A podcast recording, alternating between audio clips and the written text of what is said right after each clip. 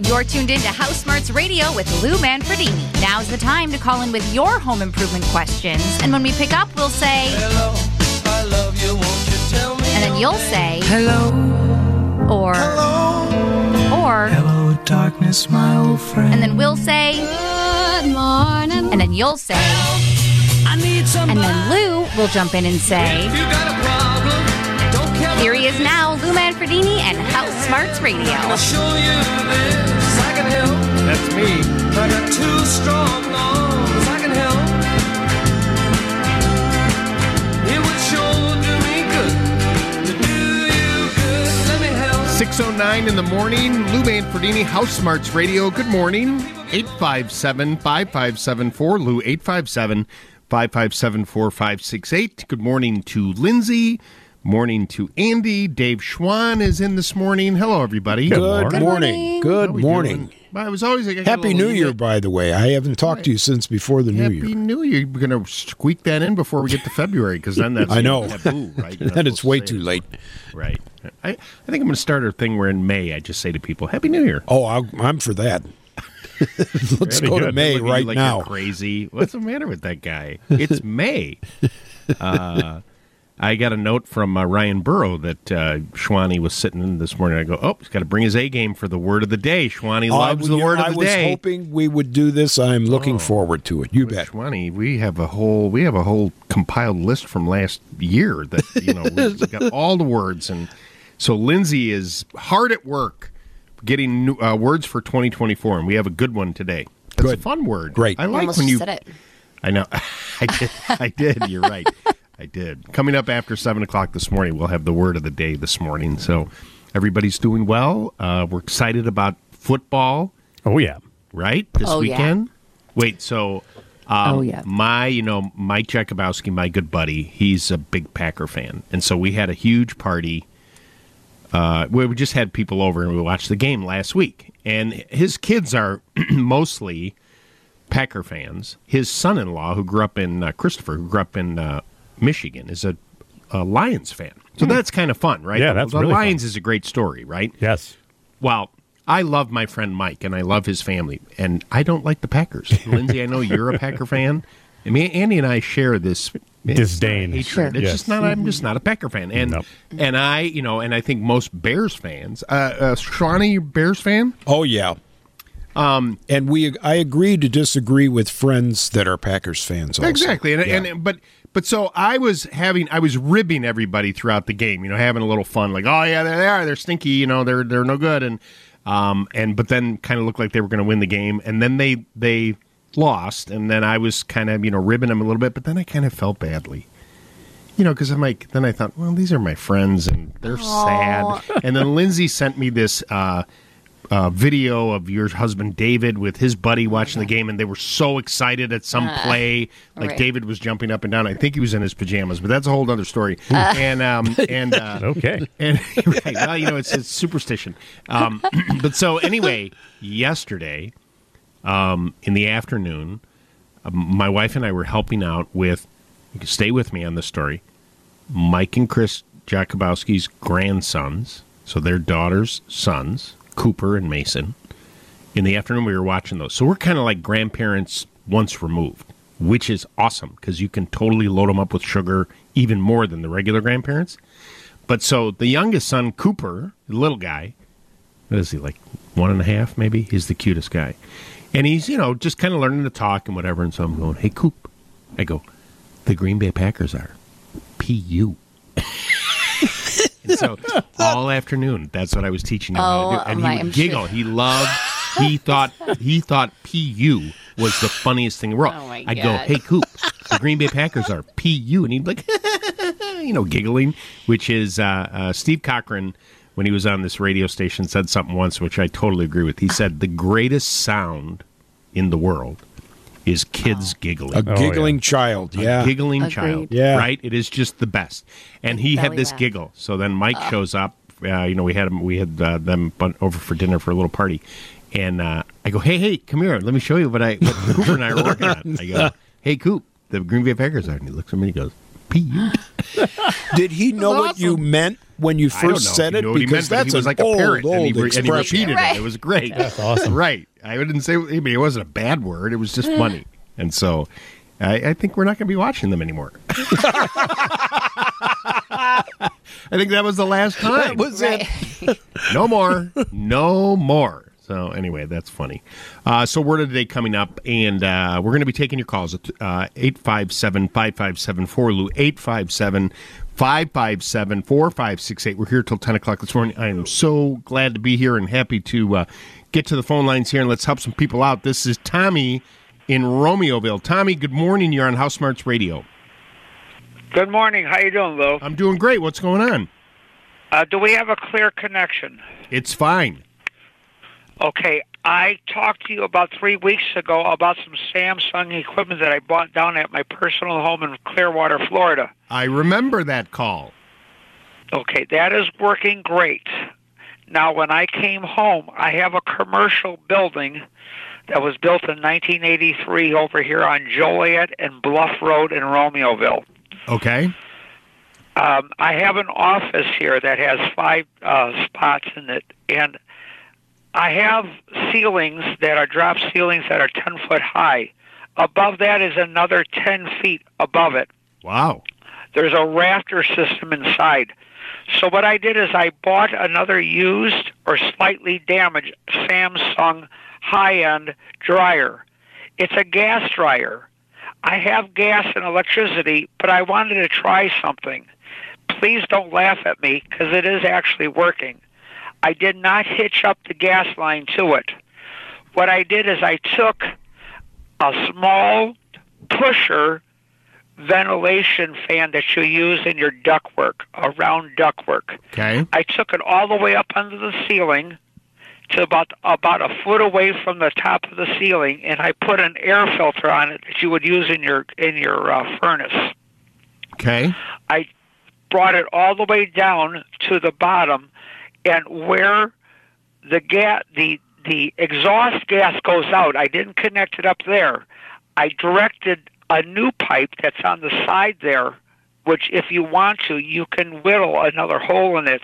It is set up so that you can exhaust it on the side. I just used that utilization to get the air into the cabinet. I kind of sealed it off a little bit with some duct tape. Ducts are good. Duct tape is great. What I did then is I turned on that small ventilation pusher fan that you can buy for twenty dollars. I utilized that to bring the hot air off the ceiling twenty feet ahead of me, up on top where all the hot air is at. Then I brought it all the way down into the cabinet and when I turn on the dryer, I'm just drying on the dryer side that says um, timer for just tumble dry.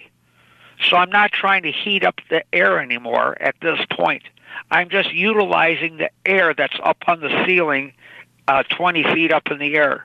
It's very clean air. Like I said, I took an air filter for a furnace and I just put it on the top of it. Right. It's actually working, Lou. So, okay. So you have a dryer. It happens to be a gas dryer, and your I bought it specifically for that, right? okay, but you, the gas is not connected. None whatsoever. So you're when you turn the dryer on, you're just putting it on the air fluff mode. Yes. But the air that you're grabbing from the ceiling 20 feet up, you're directing where? Like how is the how is the dryer bringing that air in? Through the side, you can either exhaust from the back or on the side of these cabinets. There's another hole there, a four-inch hole. Right, but you're but you're the exhaust pipe that the on the air dry is just blowing out of the back of the unit, correct? outside. Oh, outside. I So you- that air outside to Okay. take the moisture outside of the building. Got it. And then you took this air from above and you're just using that next to the unit where that's where it's drawing the air. It's bringing it down 20 feet. Right. It's going through a, like a little pusher fan that you Right, talk about when you want to push air. Right. It goes into that cabinet that I got it kind of sealed off, and it's utilizing the, all the hot air up on that 10 feet above the ceiling down into the cabinet. And it's actually, when I turn it on, it's actually drying all the clothes, and then it kicks the moisture out of the building Mm-hmm. through that other side. Uh, uh, uh, Tommy. Don't laugh, okay, No, no, no, no, no. Don't laugh. Tommy, are you uh, are you a book reader? Are you someone that likes to read books? I helped design and build the B of A security system. I have worked out at Fermilab, like I told you. Yeah, no, no, and no. At Argonne National Laboratory. Yeah, no, no. But yes, I am a I am a reader. Okay. Yes, I okay. am.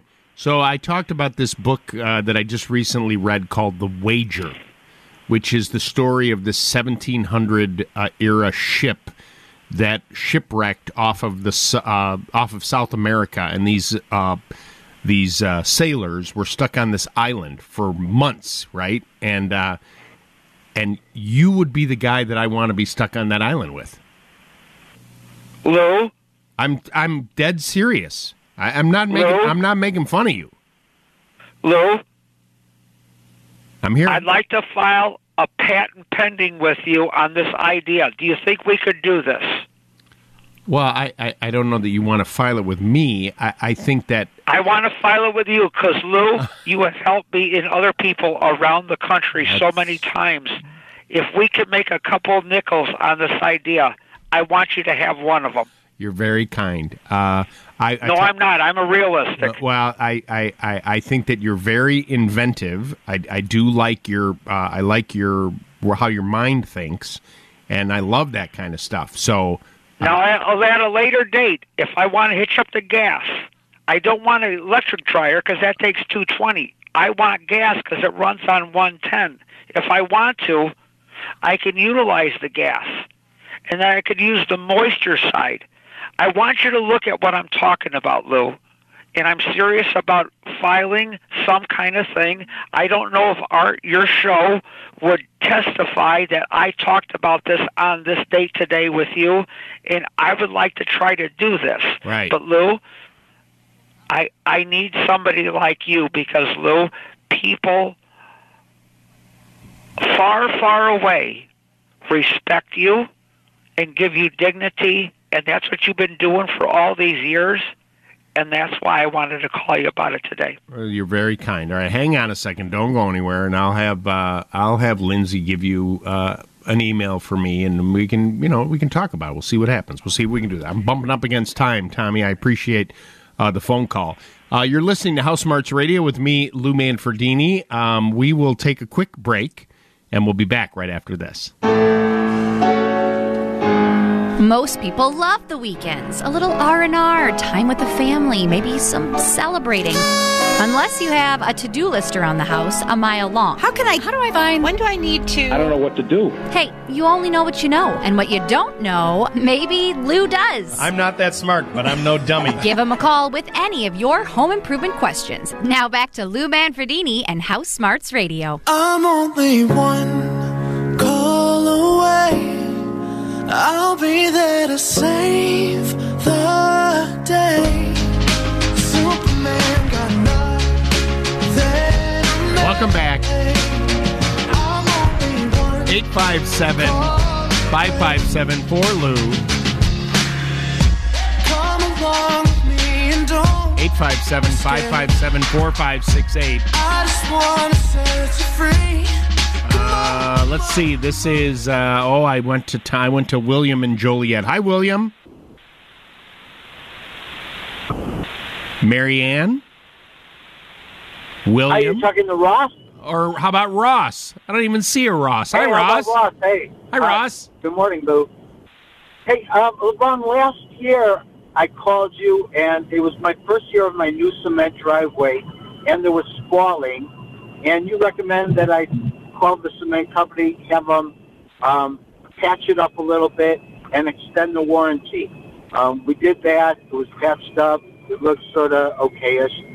This year, after the first few days of winter here, um, there is even more spalling than there was last year. Mm. Um, how do I approach the cement company when I call them again? Uh, Well, you can, you need to remind me. Uh, the spalling was was happening like almost right away after it Um, was after it was installed. First, yeah, it was installed on the warmest day of the year in summer. It was over 100 degrees. Mm. and um, the winter time starts falling like in like two of the the blocks. Um, now it is expanded to like four of the blocks. I mean, you mean four of the sections. Yeah, the sections, correct. Um, you know, I, I don't know what your contract said with this uh, company, but they should probably tear out what's there and re-pour it. Okay. I don't know that you're going to get that. They're going to probably say, "Oh, we can refinish it and top coat it," but top coating it isn't going to be a long-term solution. Uh, Um, the other and thing, is there anything I go ahead. I I saw on um, grinding it down? I saw something on YouTube where they grind it down and then recoat it. Is that something? Right. so if they grind it down and they expose the aggregate, okay, so they'll they'll take off the top finish.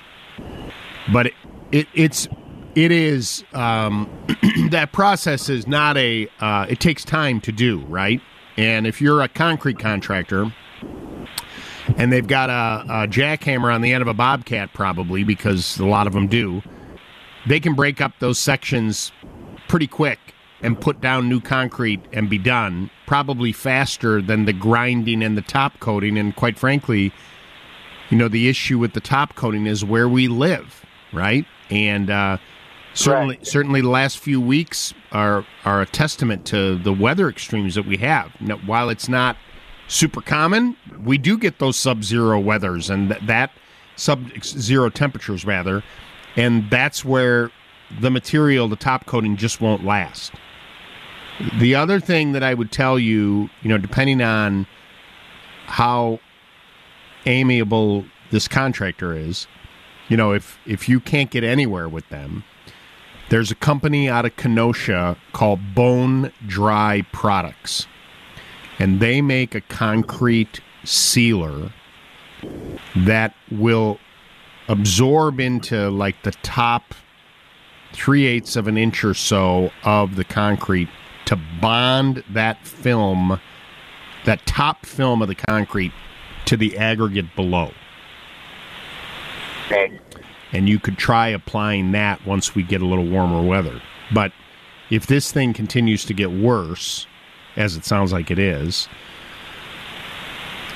everybody's just wasting their time if they come over and add more concrete and top coat it. You said it at the beginning of the call. It looks okay ish, right? It doesn't look great.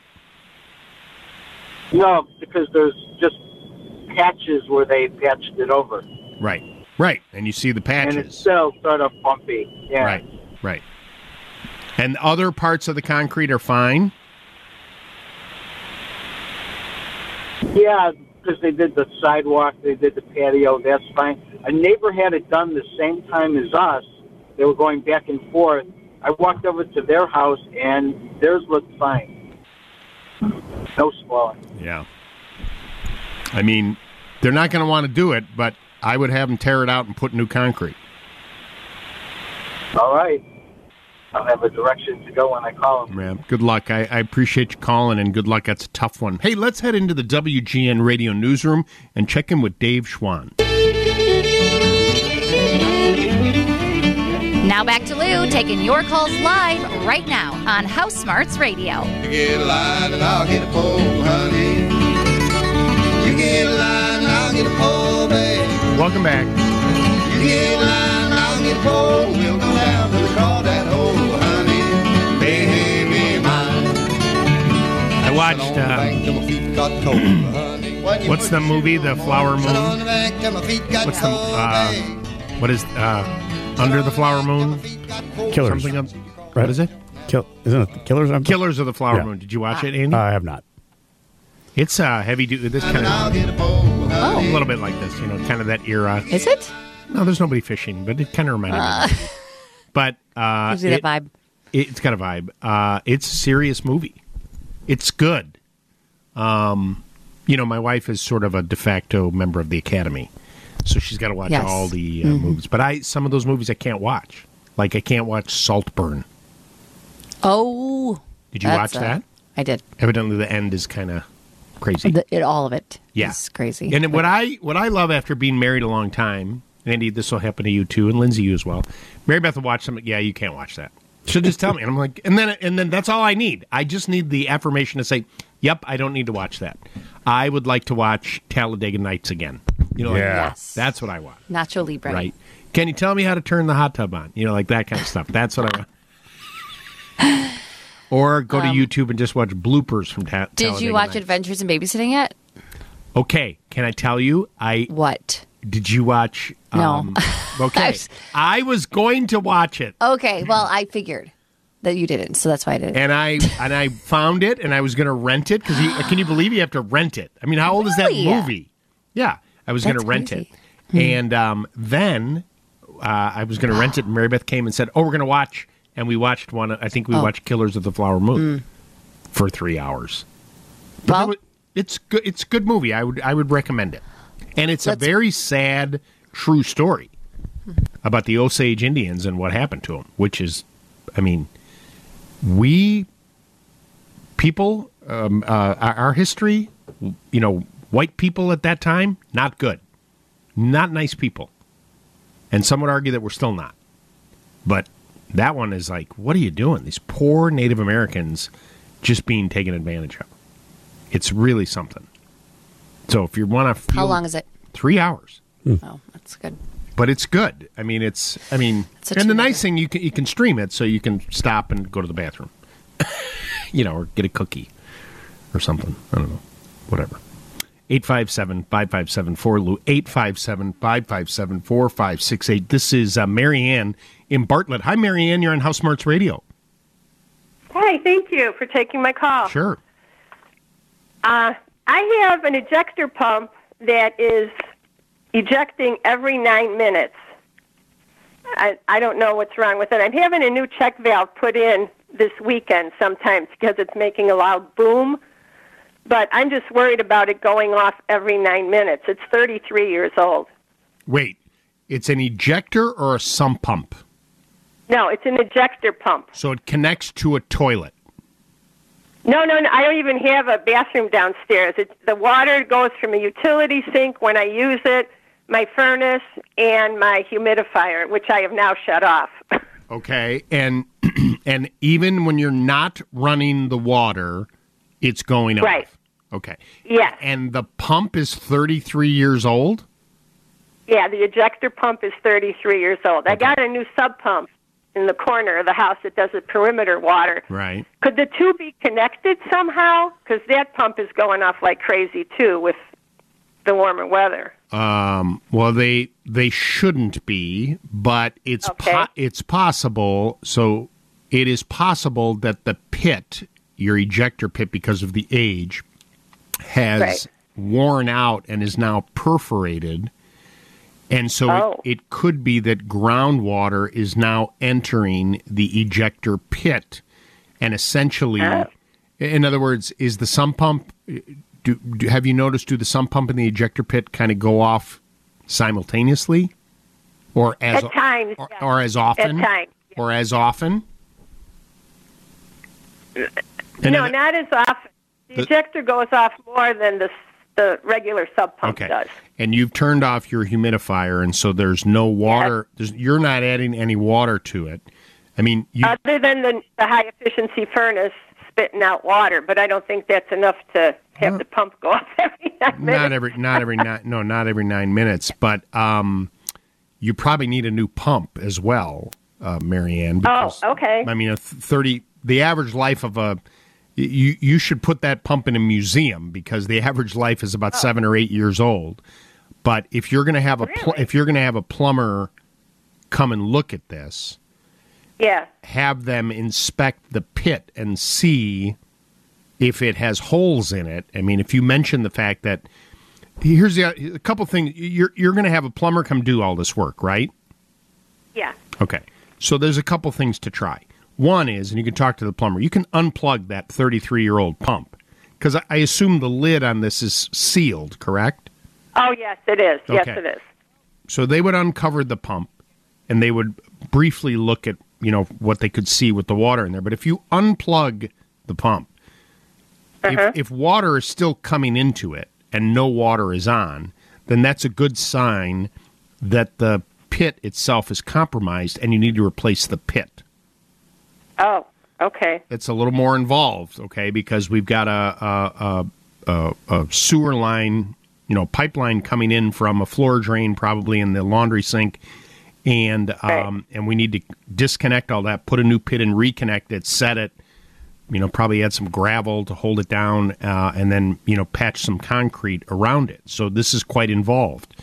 But oh my god, that pit should not have any holes in it. Should only be um, it should only be taking in, you know, quote sewer water from uh, your. In your case, it's only gray water from a sink, but it Right. should not be connected to the groundwater whatsoever. And so we need to determine that. And um, if he, if they if he or she says, yeah, you know, this this pit is perforated, you technically shouldn't leave it. But if you did and you unplugged the pit and the water came to a certain level and stopped, well, they could put a new pump in, but raise it up so it doesn't run as often. But now your ejector pit is kind of acting as two things, and it should it shouldn't be that way. Okay. The ejector pit But should. if I unplug, go ahead. if I unplug the ejector pump, wouldn't the water just come into my basement? Well, no. So that's why we're going to have the we're going to have the plumber. We need the lid off. Remember, water Okay. water seeks its own level. So if you unplug that pump and the water level comes up to a certain level and stops, and it's two feet below the top of the pit, well, it's just going to sit there. And then you do have an ejector pit that's going to be working. Excuse me, a sump pump that's going to be working as well. Right. But um, those are two separate systems, and they should operate that way. Okay. So Looks like it's going to be a bigger job than just a, a silent check valve. correct. Let's just see what happens. But they need to take it apart, and it sounds like that pit is leaking from groundwater into it. okay. Sounds good. Good luck, right. Marianne. I appreciate you calling this morning. Thanks so much. 857 5574 Lou.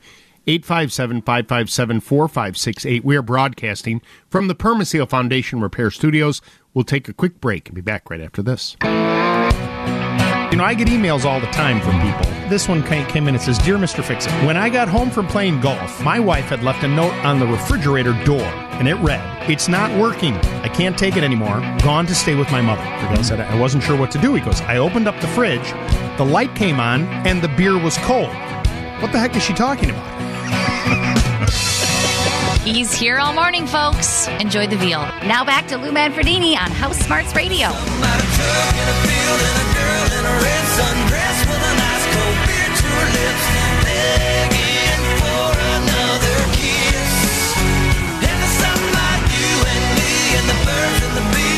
Welcome back.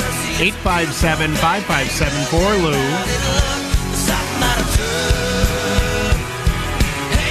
This is Tom calling in from Geneva. Hey, Tom, good morning.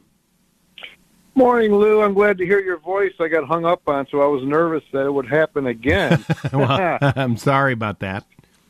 That's all right. Um, so, Gilkey Windows. Um, I had the salesman out, gave me a price, and uh, I was kind of shocked.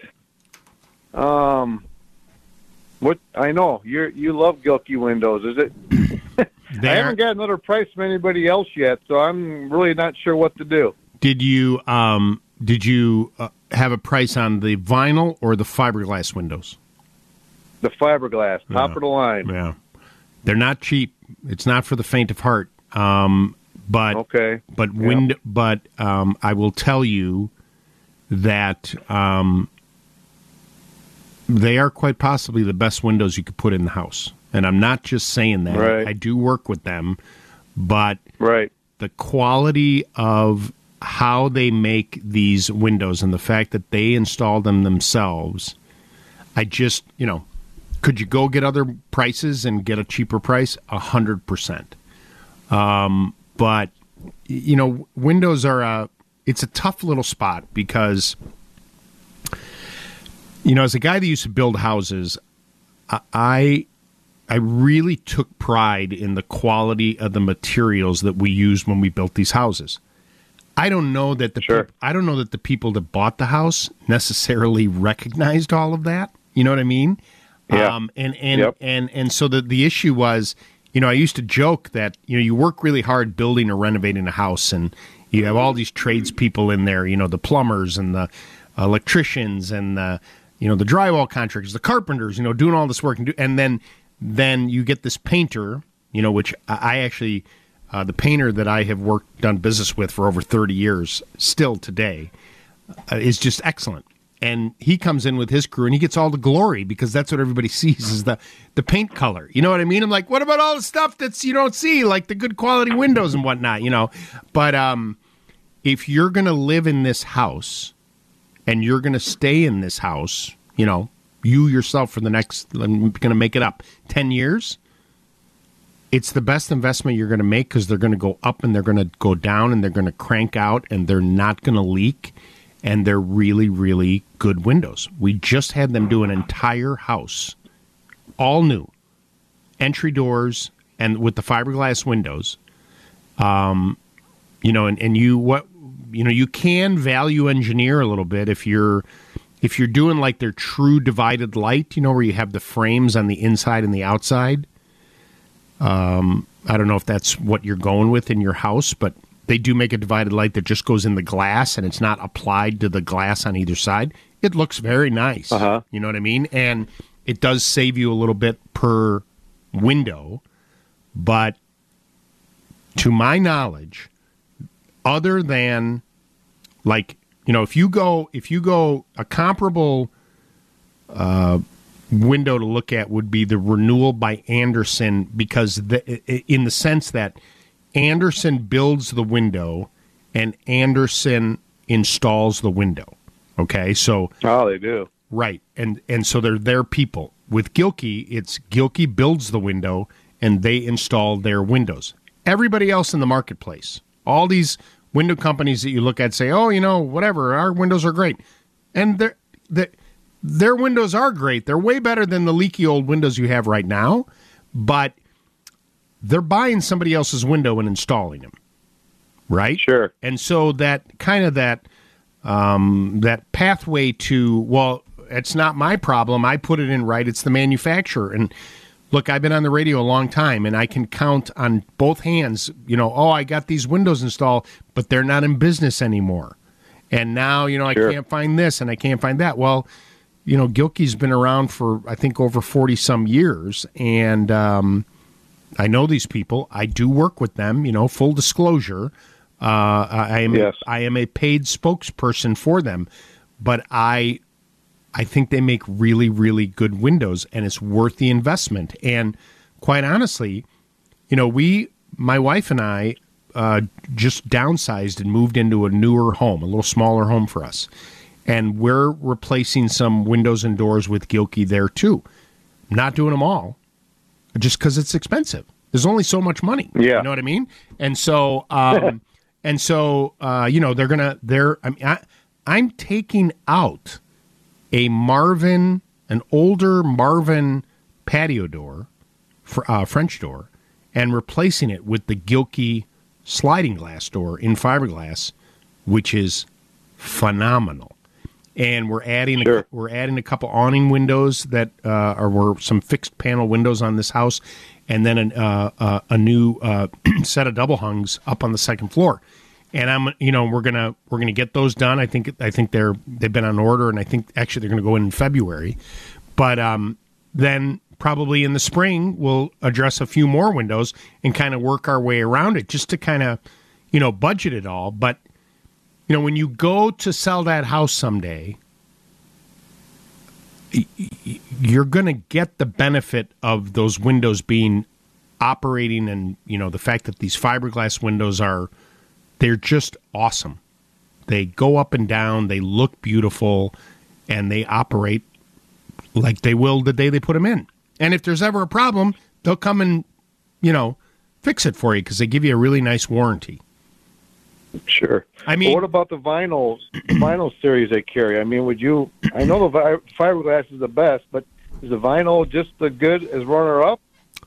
It's not just as good. It's good, okay, but um, everybody has a budget, and so the you have Sure. to you have to ask yourself what you know. What's my plan with this house? You know, let me ask you: Are you going to be there ten years? Well, yeah, yeah. Okay. Can't retire yet. I know. I keep saying the same thing. Anyway, uh, the uh, you'll get ten years out of that vinyl. Probably get fifteen out of that vinyl, right? But they won't look as nice as the fiberglass because in order to in order to get the strength out of the vinyl, and Gilkey does this, is that the the rails that they make the windows out of are thicker, right? I need more mass to uh, to make that go. Have you um, have you gone to any of their showrooms?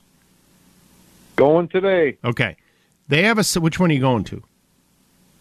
A Palatine. Okay, I think the one in Palatine has a setup with uh, three awning windows, and they don't label which window is which. No, they're three casement windows. They don't label which one is which, and so you just go and you open it up, and you crank it out, and you will know which one of those three windows is the better window, and it beats the other two. And these are major manufacturers by leaps and bounds. It's like adults and children, literally. Okay. So, But one other, just one quick thing. Now, you know, I asked him about the trim. You know, I got wood trim on the outside and I have wood trim on the inside.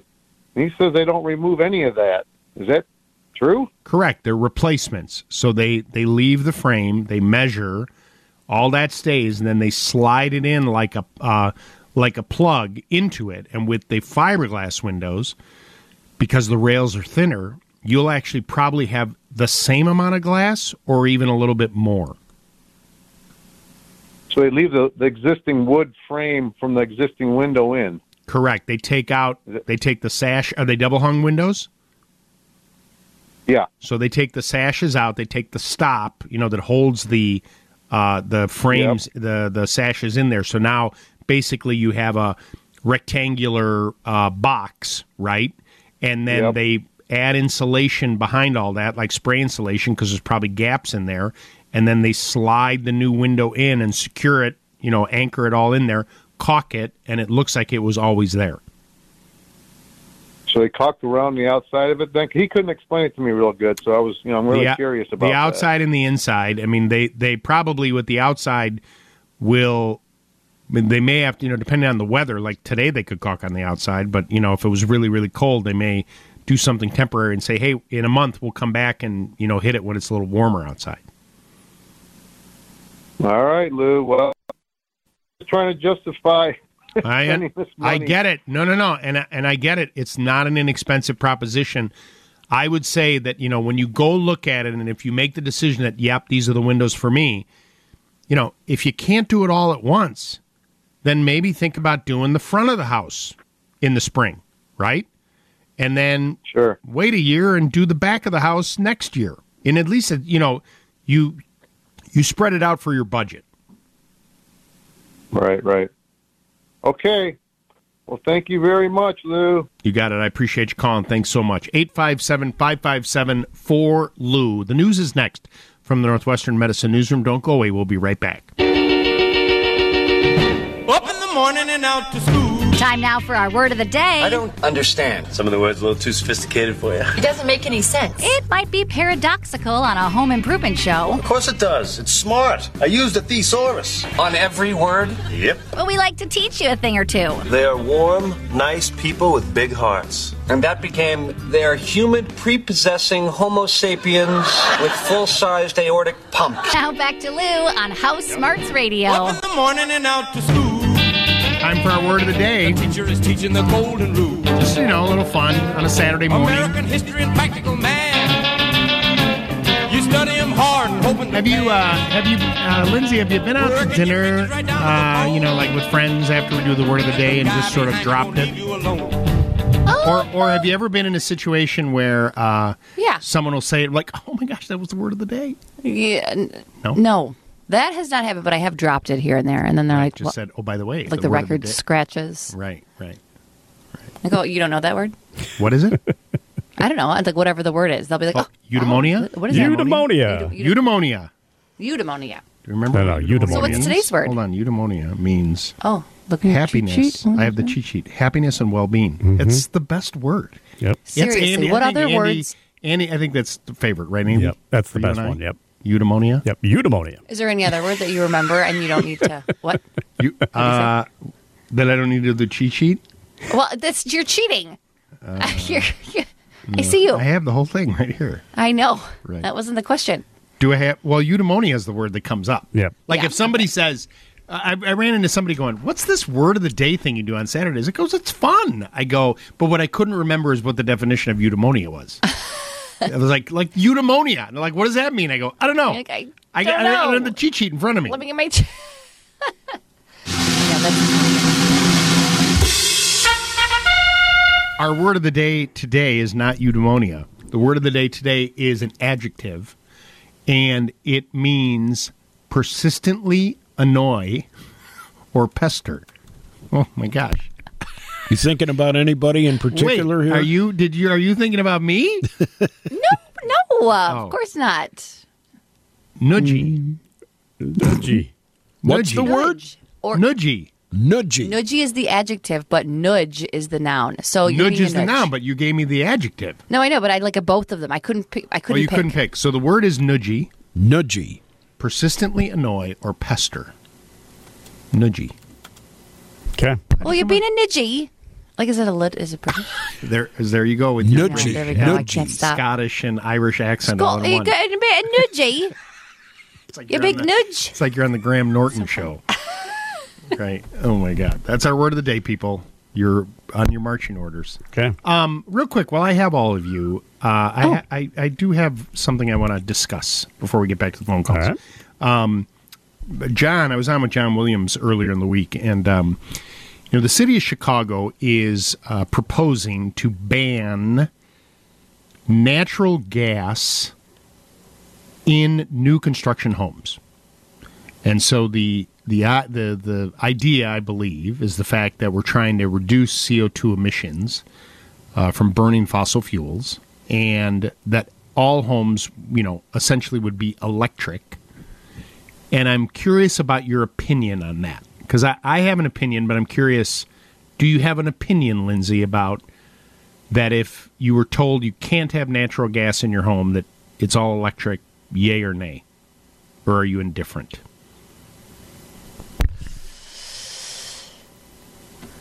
I need to think about it. Okay, Andy. I'll. Yeah, you know, I'm a little indifferent. I've cooked on both uh, gas and electric, and seems it seems like gas is a little bit. Uh, you know, obviously, it heats up a little faster and gets your cooking done a little quicker, in my opinion. Mm-hmm. And also, I have a gas starter for my fireplace, Right. so that would be uh, something I would You I would definitely that- miss. You wouldn't have that either. Yeah. Correct. You're right. That would be the hardest part. Or you wouldn't The have a fi- ga- or you wouldn't have a gas fireplace. But the fireplace. That's what I, might True. be my hardest part. Right. Yeah. Right. yeah, and all my Uh, heat in the house is gas. Right. Schwani. I guess I'm more or less indifferent about it. I've had electric uh, really all my life, and uh, but I know people that you know just swear by using gas for cooking and would not want electric. So uh, you may be, you know, the this proposed ordinance might be. Uh, uh, shortchanging them in some way, but oh, you know, personally, I I'm kind of indifferent to it. I have electric at home right now. Right. So I so I think you know everybody goes to the cooking right away, and uh, and I think a lot of people you know there's all these this technology changes with there's these induction tops and people that cook on those say they're way better than gas. Okay, but this is my concern. This is my concern is that the city of Chicago has a history of being all or nothing. You know what I mean? There's no middle ground. And I'll go to the you can't buy spray paint in Chicago. and haven't been able to since 1992. And you know that I was on that uh, bandwagon trying to get that changed. And, you know, in the end, graffiti hasn't gone down at all in the city of Chicago, although you can't get the streets and sanitation department to actually give you the straight answer because whatever administration's there says, well, we don't want to share any of that information. But the fact of the matter is, you can't buy spray paint in a hardware store or a Home Depot or a Lowe's, but I can order it online on Amazon and it can get shipped to your house in two hours, which is kind of crazy. So people are, and if you drive around the city of Chicago, you see graffiti all the times. And then an honest, law abiding citizen can't come in and say, I want to buy some spray paint. The city's like, nope, we're not selling spray paint. So now it's like, nope, we're not going to have gas service. And I think that in the end, and I'm not, I, I am pro environment and I am pro, we got to reduce. When I did a little bit of research, residential and commercial gas usage accounts for 12% of the CO2 emissions in the country. Okay? 30% of it is energy sources, electric power plants and and you know industrial stuff. We should be going after that and make a bigger um, make a bigger point. And what was ironic is um, not not to keep talking about John Williams, but I love him, and you should listen to the John Williams show between uh, ten and one every weekday. Um, but he had this um, he had this uh, business writer who wrote this book on yesterday on the Wintrust Business Lunch, and the guy was talking about how you attain financial happiness in your life, right? And everybody thinks that financial happiness is like I got to make more money, right? I need a million dollars, and that'll make me happy. And this guy said the real um, happiness in um, financial well being is no debt, right? So you've got people saddled with, you know, student loan debt or, you know, uh, a car loan or credit card debt. All this debt is hanging on you. And, you know, what are you going to do? And so then you go read these books saying that, you know, what you want to do to, to make your, have more money is don't go to Starbucks every day or, you know, don't go out to lunch or go out to dinner and that kind of stuff. And this guy said, that kind of stuff isn't going to make the difference. It's the big stuff, right? You got to lower the debt in the in the big way, and you got to you got to take these big chunks away, and that'll make you uh, really make a difference. As opposed to you're not going to not go get a cup of coffee, right? That little thing is going to make a difference, and um, and so I was I was driving, listening to this, and I thought to myself, it's the same thing. The city's going after this new construction, say, oh, we're going to do this. Look what it's going to do. It's really not going to make a huge difference. What we should be doing is saying those big power plants and those big industrial users, we got to go after that. These big buildings that are up and down, uh, you know, Lakeshore Drive, you know, these beautiful apartment buildings that have been around for over 100 years, they have ginormous boilers in them. They all have radiators. And I guarantee you, some of those apartments get so hot that what do people do? They open up the window in the middle of the day because they have no way to control the heat. And we're just blowing all that CO2 up into the sky. That's the place we have to go into. And the thing is, the reason that the city doesn't want to do that is because, oh, that'll cost a lot of money, right? To do that, to retrofit all that. Well, then, if you really are serious about doing this, then you need to incentivize those buildings to to go in and do that somehow with a tax break or whatever to really make a difference. If we care about the environment, and we all do, let's go after the big stuff, not the little stuff because I just don't think it's going to make a difference. I'm so glad I talked to you about this. It was just I needed to talk to somebody so I could get this off my chest. We are always ready to listen. You've gotten a lot of text messages about it too. I, I, I only want to do the ones that are for it. No, I'm kidding. I'm. No, I'm, they a lot. I I'm agree curious about it. I mean, it's because the yeah. thing is, I'm conflicted about the whole thing because I get it. I want the environment to be better for my children and my you know someday grandchildren and the whole world. I want it to be better. We need to be better at it. And you know, it isn't just about the United States; it's the whole world. We need to get better at it. You know, we're not the only culprits in all this, but we need to go after the big fish first to really make a difference, and then you do the little stuff, right? Go take big chunks of it and make it. Wow, we're gonna take all this CO two. Let's change this.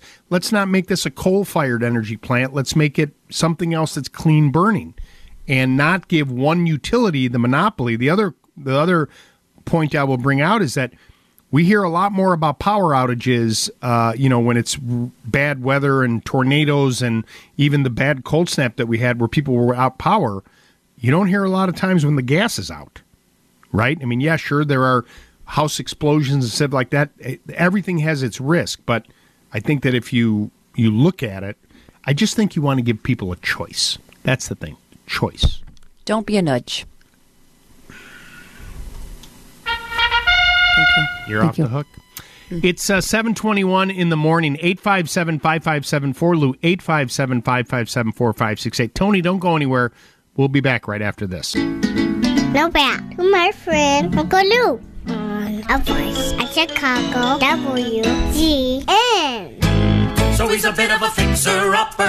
So he's got a few flaws. Like his peculiar reindeer. This thing with the reindeer. That's a little outside of nature's laws. So he's a bit of a fixer-upper. But this for certain, oh, you can fix this fixer-upper 724 in the morning. We've got a real House Smarts Radio with me, Lou Manfredini. So tell me. 857 5574, Lou, 857 557 4568. This is Tony in McHenry. Hi, Tony. Hi, good morning, Lou. How are you? I'm doing well. What's going on? Um, I have a uh, fiberglass uh, shower tub unit, um, and it's uh, in great shape. It's putty color, but the only thing is it's lost its love and shine. And I was wondering if there's any uh, product that you can recommend that I could use to bring that shine back. Yeah, it's not. Is this something you use every day? No, it's a guest bathroom. Okay. Um, you're going to use a, you're going to go buy a container of turtle wax, Carnauba turtle wax. Okay. And it comes in a green, kind of a green container, and it gives you a little sponge on the top. So I want you to wash. Right. I want you to wash the fiberglass down, get it nice and clean, and then dry it. Okay. Ha- have you ever waxed a car before? Yes. Mm-hmm. Okay, so you're gonna um, you're you're gonna wax on, wax off like Mr. Miyagi, uh, and Uh-huh. but you're going to uh, you're gonna apply this until it gets to a haze. You know, once it hazes up, Right. Try it in one. Uh-huh. Try it in the dullest spot to see, and then bu- Okay. and buff it out, and um, you you will get the shine back, but it's not anything that's going to last. I mean, if it's a guest bath, you and it gets used, you know, half a dozen times a year, type of thing. You may Uh-huh. you may only have to do this um, maybe a couple times a year Okay, great. right? Great. And yeah. uh, the biggest thing is that you uh, it has to be clean and um, and get it to that haze, a little bit of elbow grease, and it should it should look good. Okay. And and then I have um, granite in my kitchen, and I've heard you talk about your fussy around your faucet. Can you suggest um, what I can use around the faucets for hard water stain? Um, what I would do there is um, use a copper chore boy. And because it's granite, you want to be very careful. I love this lightweight oil slash cleaner called Superzilla. Okay. Spray that around where the hard water stain is. Let it sit there for 10 minutes. Okay. Then take the copper chore boy gently and go around the faucet, and it all should come up. Use a rag with a little uh, Dawn dishwashing soap or whatever you use, uh, you know, in the Uh-huh. sink. Yeah, I've got Dawn. Mhm. Wipe that all away, clean it all up, and then um, let that dry. And then what I would do is put a sealer. You probably should be sealing the whole top. And there's a com- there's right. a company called Granite Gold, which I really like. They have a really good daily cleaner for the granite, and they have a really good sealer that you can do yourself. Very easy to do. Okay. Follow the instructions on the bottle, and really do a good job around that faucet to seal it to keep the. It isn't gonna. It isn't gonna keep the hard water stains uh, a hundred percent away, but it'll prolong it that it won't happen as often. Great. Well, your show is great, and your people are great, and uh, appreciate all the tips you you toss out to all the callers. So thanks so much, Lou. You're very kind. Thanks so much for calling. 857 557 4 Lou. Uh, this is Kevin in Naperville. Hey, Kevin, good morning. Uh, good morning, Lou. Nice show. I enjoyed it for many years. Thank you. Um, I have a leaky toilet. Uh, it is about a four-year-old new Kohler toilet. It has a, uh, a attached uh, bidet that sits on the top of it, plug-in, uh, separate, uh, but uh, it works very well.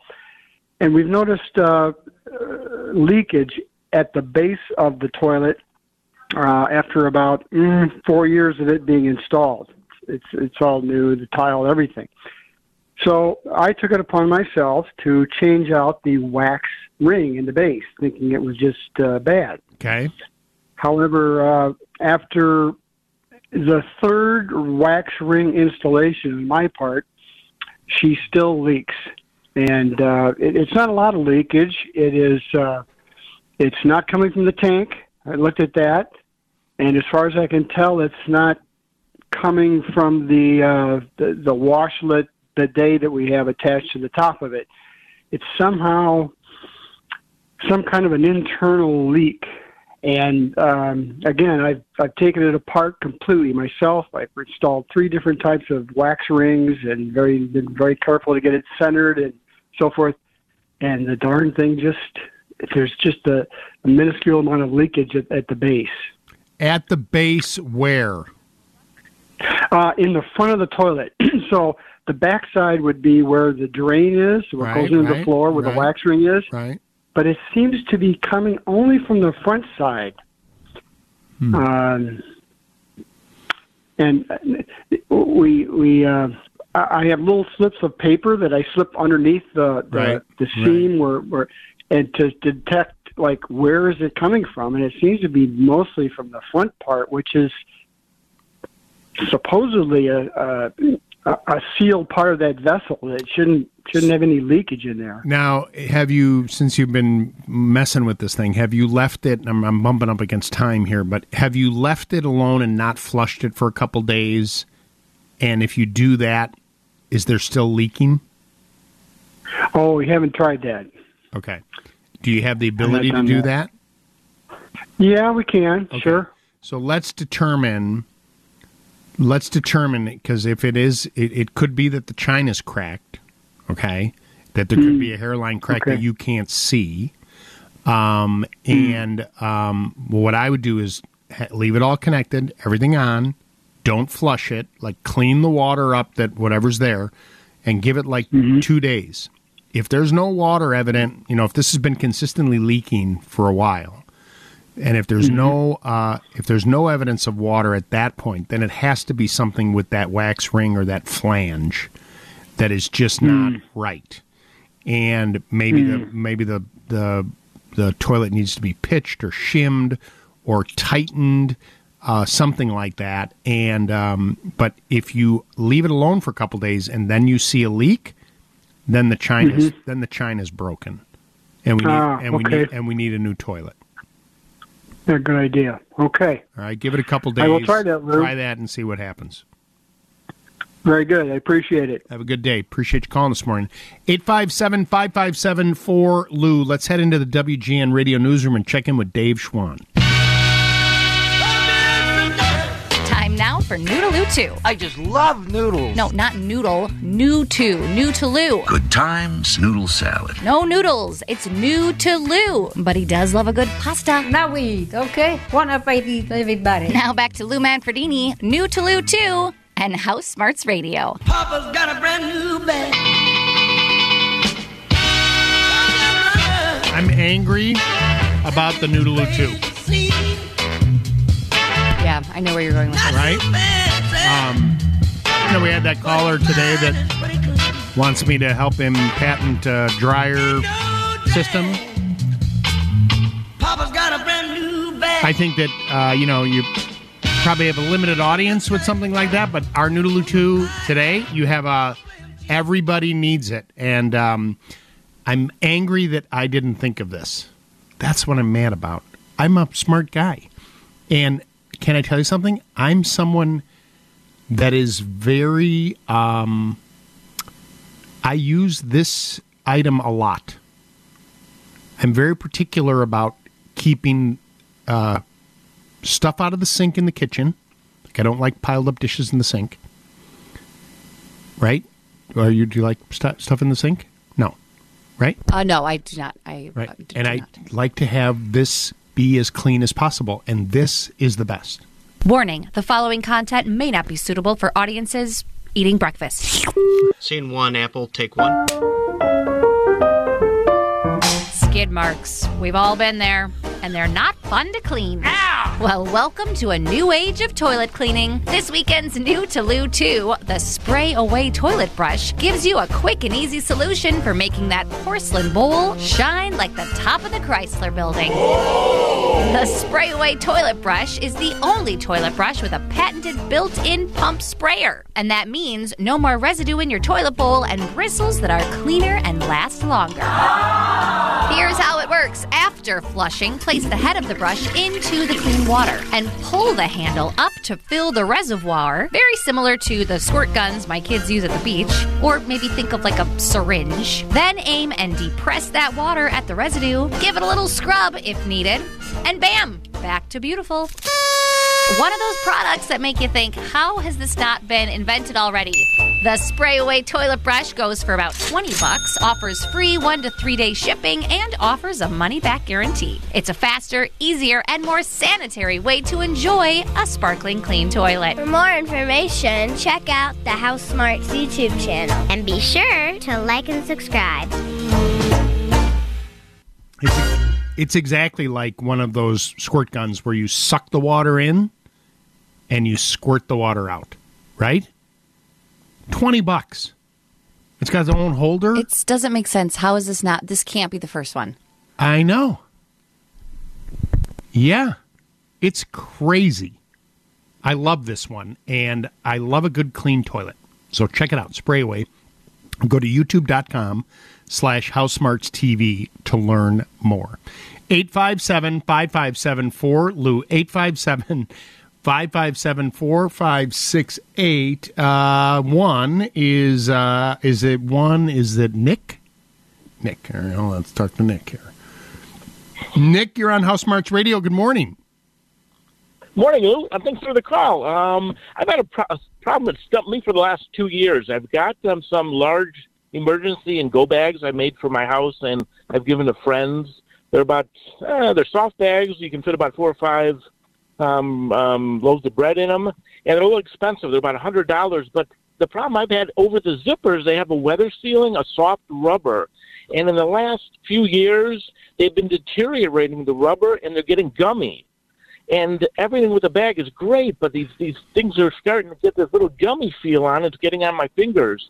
Is there anything I can put on to maybe to protect it or to seal those up? Um, and these bags that you have ready to go are just like in a closet somewhere.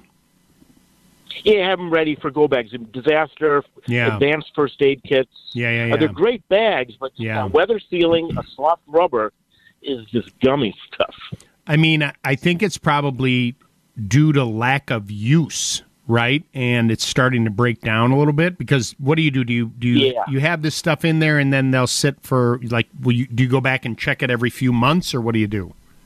Every I use them every once in a while if I need some first aid supplies or I Mhm. change emergency supplies. But yeah, they're not used much, and it's just a very soft rubber protecting the zipper. It's, I guess it's what weatherproofing or water seal. Yeah.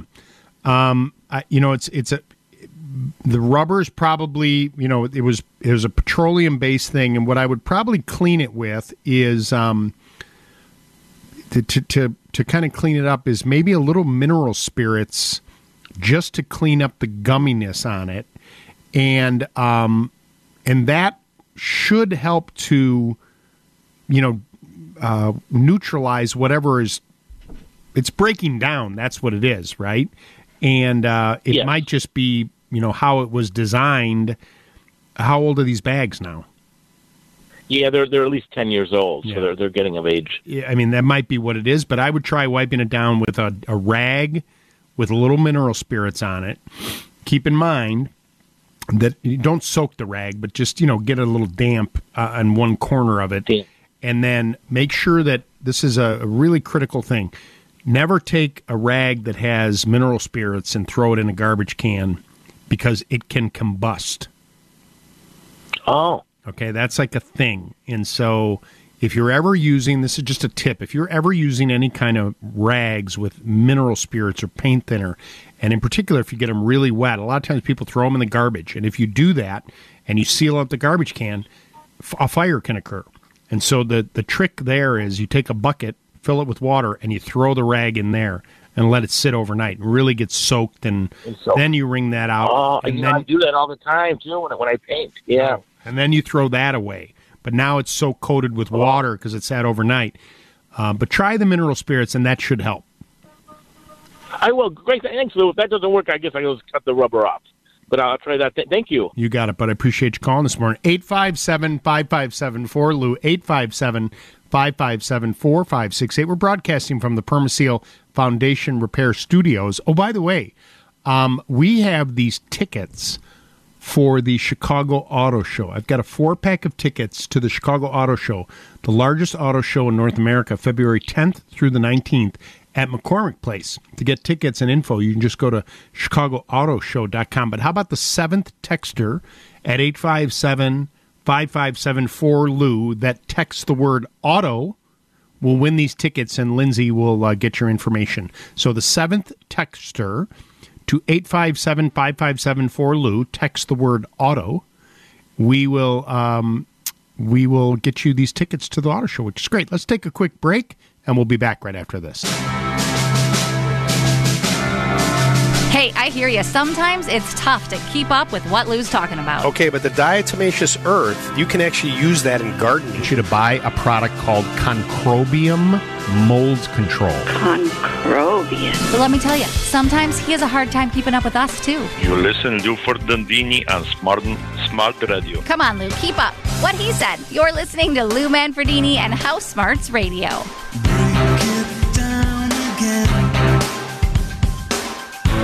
So those are my dreams, and these are my eyes. Stand tall like a man. It's on like a horse. Welcome back. 857 557 4 Lou. This is Marie in Plainfield. Hi, Marie.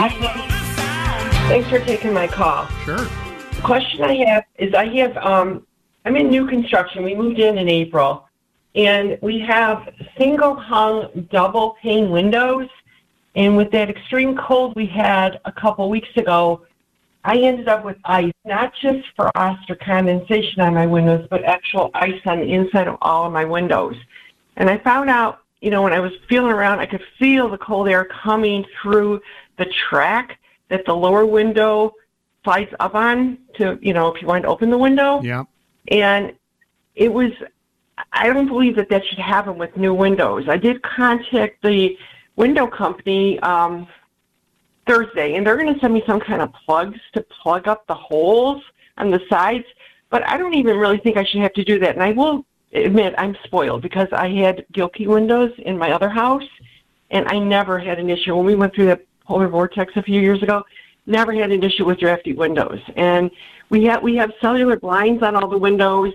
Um, when we noticed the ice, we, we dropped them from the top and the bottom, and had the you know the ceiling fans going uh, clockwise.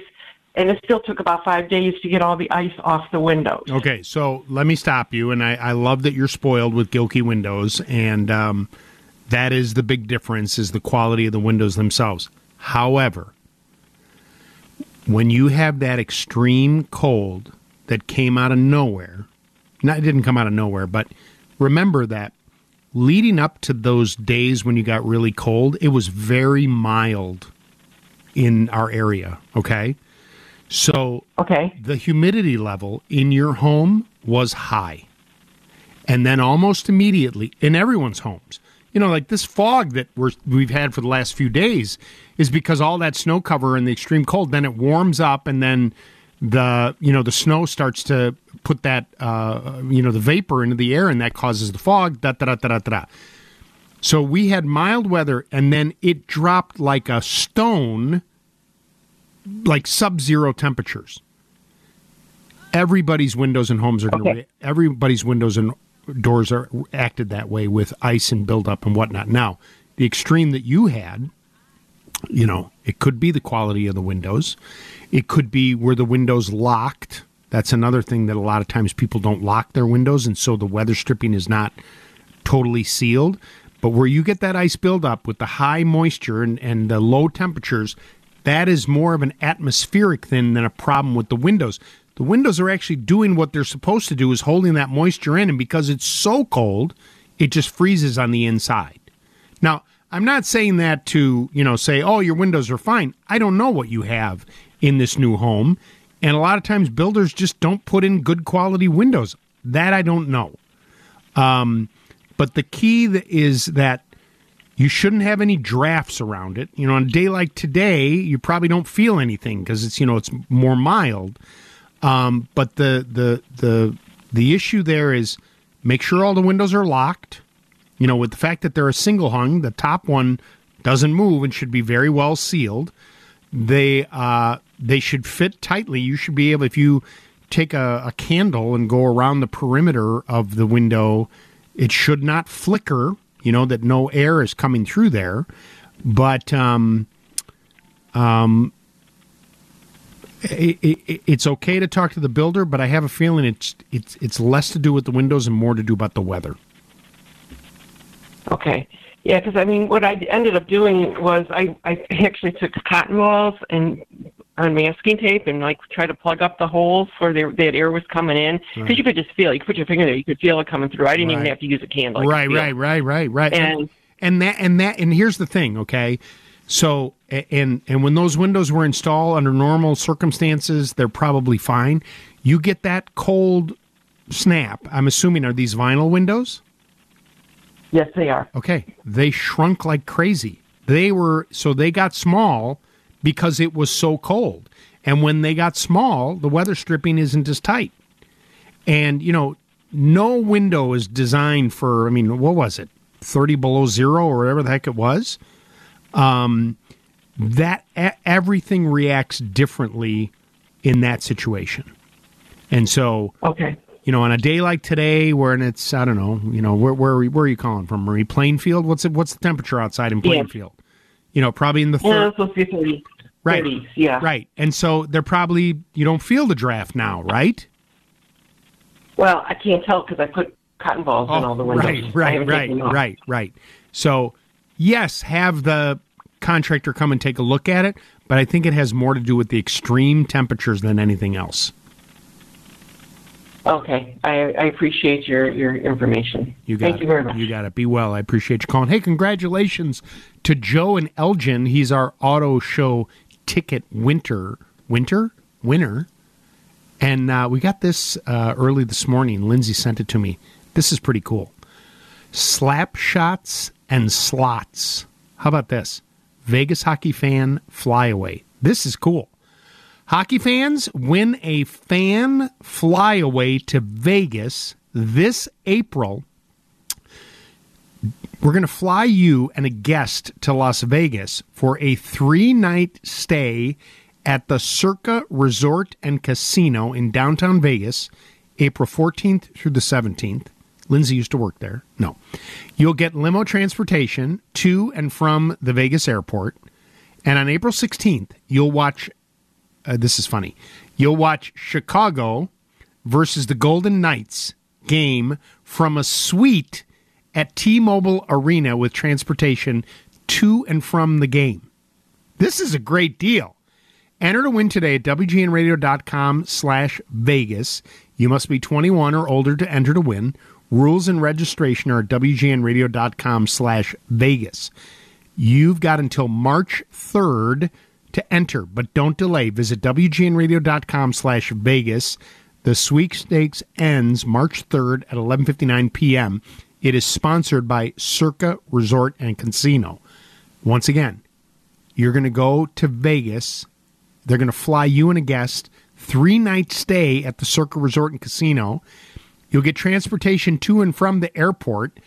On April 16th, you'll watch Chicago versus the Golden Knights from a suite, the T Mobile Arena, and you'll get transportation to and from the game. That is a great deal. Go to WGNradio.com slash Vegas uh, for more information to enter. That's a good one. 857 557 4 Lou is our phone number. Uh, let's t- who's on line three? Is this Marie? No, weren't we? Didn't I talk to Marie already? Is this Jan? Hi, Lou. How are you? Is this Jan? Yeah, Hi, this Jan. Jan in Naperville. How may I Hi. help you? I have a question for my son. He would like. He's very nudged by his house. Oh, hold on, hold on, And- hold on. Oh, come on! I hit the wrong fader. Hold on, here it is. Good job, nice job. Thank you.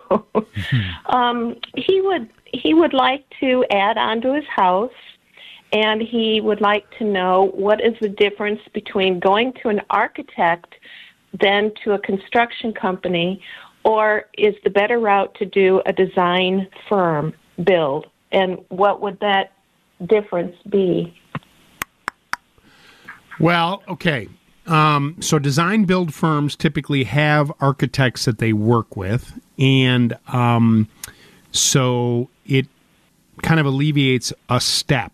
You know, depending on, in other words, if if your son finds someone that I really like this guy Jimmy or Susie to you know do this work, and they have a design build firm, they're going to help me with the plans and get the permit and all the stuff that I need, and that can simplify, almost eliminate a step.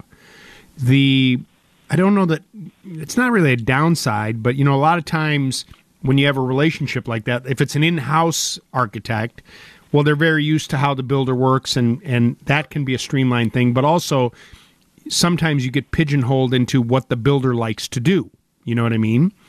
If you hire your own architect, then they're working for you and they you know you can give them your vision what you're looking for and then they can come back and present uh, your son with ideas and sketches and then you um, can then take those to different builders to get the pricing to see uh, you know what it's all going to cost and so uh, that is kind of a more traditional role it is another step a lot of times when you go the design build that have their own architect, you can save a little bit of money because it kind of gets rolled into the whole project as well.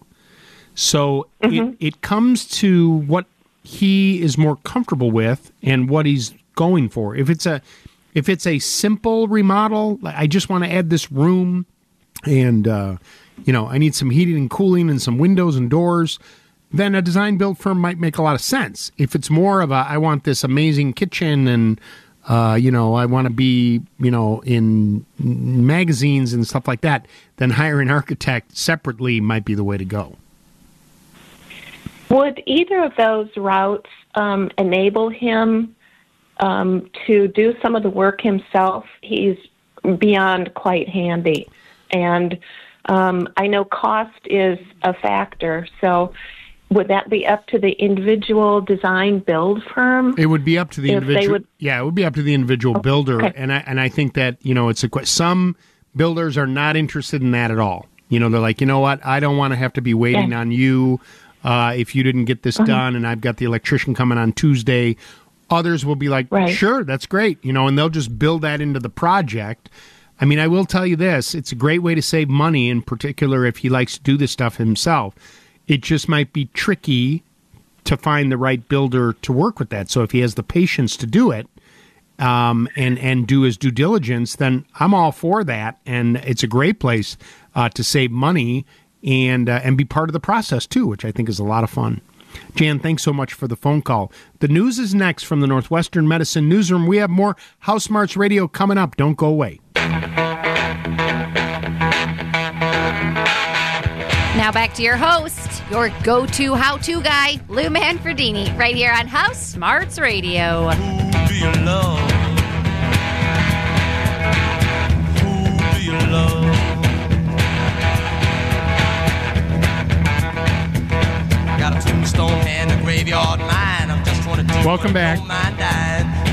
you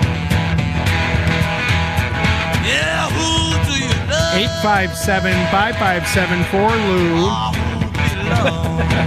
857 557 4568 is our phone number. Uh, good job, gentlemen, with Nuji. Very nice. Thank you. Well Thank you, thank you, Well thank done. Well done. I love when we get full participation. That's the highlight of when I'm in on Saturdays to do that. I mean it. It is. It's fun. I gotta, we should, Lindsay, we gotta get ribbons, participation ribbons, right? Like a good, like honorable mention. At least a gold star. A gold star would be good. Yeah, Yeah. yeah, yeah. Right. I uh, are any of you Peloton uh, people? Uh, we have a, a knockoff of it. Yeah. And- and do you, do you, Lindsay? Do you have a Peloton? Do you have a Peloton at your house? Do you? She's nodding her head. She's answering the phone right now.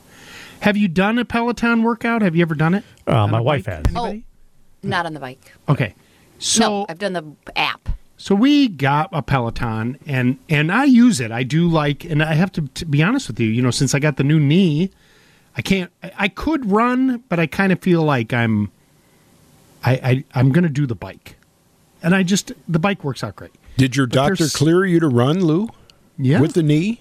Yeah. Oh, great. He said uh, he said no marathons. Oh, Like, yeah, "Gosh sure. Darn it! I was just gonna me and you know I was gonna really got I was all looking forward to it. Now I mean my doctor said I can't do it, so I mean I got to follow my doctor's orders. But I have run, not far, but it doesn't it doesn't. I mean I'm in no pain. It's I'm a I'm a knee replacement uh, spokesperson for no one other than it worked.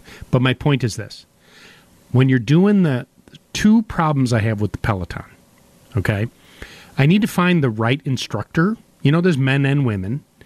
Um, and the women seem to do a lot of pursing towards the camera when they're on the bike. And it bothers me. Pursing, is that a word? It is not. You know what I mean? Lindsay, do you know what I'm talking about? Yes, you do. Aiming, Yeah, they're like, you know, posing. posing and whatever. But then there's Gyrating. like this thing where people. So when I I n- have never done a live uh, Peloton class, which evidently I guess you can do, right? 6 a.m. with whomever. I love Lindsay Smithwick. She's the instructor and she's doing a class at 6 a.m. I'm going to get up and do it with her. And then everybody's on. And I guess the at that point she can say, Good job, Lou. You know, Lou in Chicago and he's doing great, whatever. You know, I don't want any of that. But when you go to a class, Andy and, and, and Dave and Lindsay, you know, you can find like, I'm going to do a half an hour uh, low impact ride. What I have found is that I do better if I keep my butt in the saddle as opposed to getting up and, you know, cranking. They do a lot of that kind of stuff. But they're taped classes, right? They're Mhm. taped. Okay. But they'll say this class was done in whatever, November 2020. But it's worldwide. So when you jump on a class, all of a sudden on the right side of the screen, there's all these other people that are taking the class simultaneously, although they may have started at a different time. You know what I mean? So it'll say Andy from Northbrook, or you know whatever your screen name is, and maybe there's a picture of you. Lindsay from you know Chicago, whatever it is, and then it's there. But then on the left hand screen, evidently people can high five you, like they know you're there. And this thing will come up when I'm riding, and I'm like, "What the heck's going on?" And it'd be like, "Good job, Lou." Like you don't know who I am. Don't you don't high five me.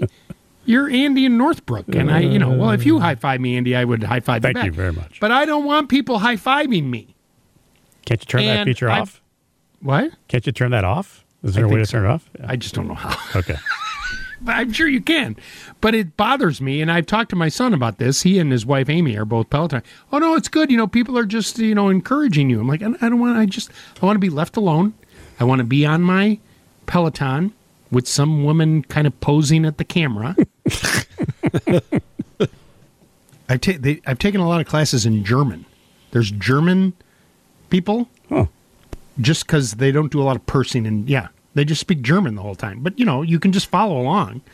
Ein, ein, and they're going, you know, and so I'm learning a little German as I'm, I'm dual. It's like Babbel on the on the bike. so, anyway, I don't know. People do Peloton. If someone can tell me how to turn it off, I'd really appreciate it. It's so weird that you don't like that. They're just being nice. Yeah, I know, but I don't know who's. It's not like they being can not- see you. Right. They well, but can they? I hope not. I don't know. I don't know. I don't know. It's it's an that whole Peloton world is an interesting world, right? It's a very interesting world. I just want to ride the bike, and I will say, you know, it's an investment. You got to pay a monthly fee for this thing, but it does motivate you to get on that thing and go, and you feel really good when you're done. I mean, I really do. It's really nice. I I I get done with the show and I get on a little Peloton bike ride and you know get a little sweat going, the you know blood pumping. It's good for you. Absolutely. Eight five. Don't high five me. Eight five seven five five seven four Lou. Eight five seven five five seven four five six eight. This is Penny in Aurora. Hi, Penny. Hi, Lou. Good morning. I need to know if the stuff that you recommend for keeping your sidewalks less snow, if that works on wood. Say that again. What? I need. The what? The what did I? I re- you mean an ice melt? Yeah, you recommended some stuff that you can put on your sidewalk so you would not have as much snow or as tr- much trouble getting the snow off of the cement. And I wanted to know if that works with wood as well. Oh yeah. So what I was talking about was a a better quality ice melt, like a magnesium chloride or a calcium chloride, and Okay, is that safe for pets? Uh, safe for pets is a little bit of a misnomer. And so I want to be, you know, as I want you to understand where my position on this is. If you go to the hardware store right now and you buy a product that says safer for pets, safer is the operative word. It is still a calcium chloride slash magnesium chloride mix, but they put a little buffer on it. And the idea is that until it starts to melt, if it gets caught in between their pads, it's less caustic, but it's not not caustic. You see what I mean? So I'm not saying Uh, it's a ba- so. well. It's not that it's a bad product, but you still need to wipe the paws of your pets when they come in.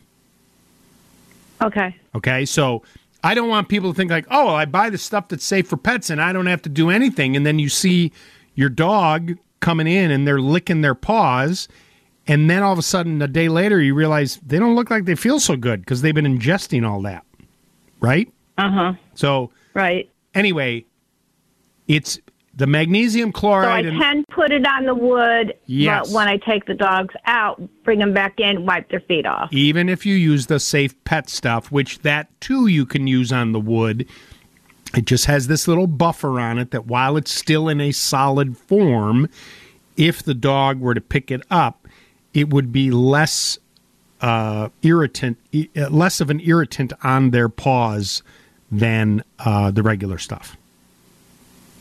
Thank you. Have a great day. You too. I appreciate you calling this morning. Hey, uh, you know what? Um, before I say the words, time now for hear from Lindsay. Uh, I actually was at Builder Supply Outlet this week. I ordered some doors. You know how they have a door store there? You've talked about that, Lindsay, before. I do, and, Um, uh, and you've also talked about how Tom Jenke, you know, is kind of stepping back. And I met his son Michael, one of his sons that is uh, running the place now. I'd never met him before, and it was a rainy day this week that I went to go pick up. They they made one, two, three, four, five custom sized doors for me and pre hung them. They're fabulous. I already hung them, and they were very nice. The place was nice and busy, which you love to see, and they were all very helpful and very nice. And um, it's a it's a really nice place. And I you know it's funny. I picked up the doors and. Uh, I was I called Mary Beth on the drive back, and she's like, "Did you see anything else that you like?" I did look around a little bit, but Yeah, it was really nice. If you're doing a project, head out to Builder Supply Outlet. Tell them Lou sent you and Lindsay sent you, and um, they'll take very good care of you. And they have a really nice selection of things to make your home look good. Speaking of which, it's time now to hear from Lindsay about what's new over at Builder Supply Outlet. You hear that? It's opportunity knocking to score a premier fiberglass exterior pre-finished door. Currently available at Builders Supply Outlet. BSO is known for securing amazing deals on top line products. So don't miss your chance to walk out with one of these chic pre-finished front doors. In modern and traditional styles with natural or dark stain finishes, they'll immediately upgrade the look of your home and save you money on energy. So get the door at Builders Supply Outlet today. You're tuned into Lou. I did some research on a tankless water heater. I was told that there's a minimum water pressure, If you've got a question, now's the time to call. and I may not have enough pressure. I was wondering if there is a pressure device that I can check the pressure myself. No pressure. Look at me, I'm like a scientist. Now back to Lou Manfredini Fire up the Bunsen burner and get to work. and House Smarts Radio.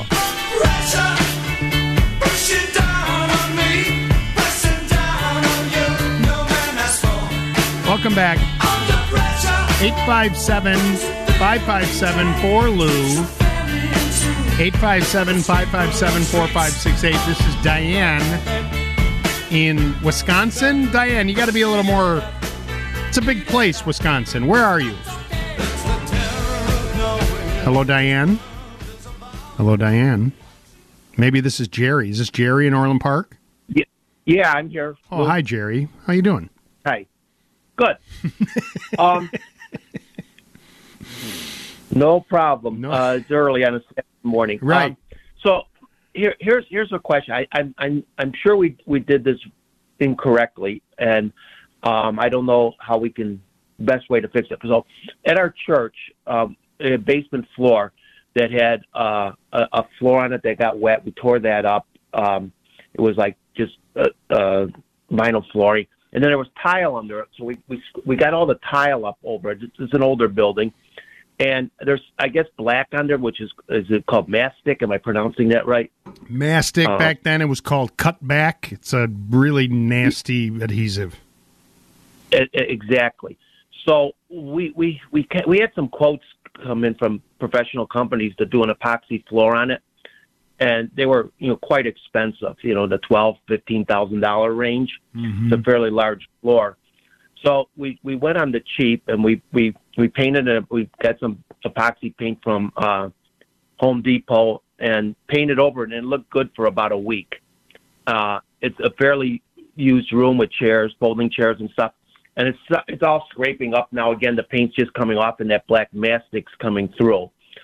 Uh, we did not put any coating over the epoxy. I don't know if that would have made a difference, but so I guess the question is: Is there any way without spending that kind of money to to get that floor properly prepared, or uh, any suggestions on what we could do? So Jerry, um, you know, I've been a builder and a remodeler for a very long time, and I pride myself in always trying to do the best work possible, right?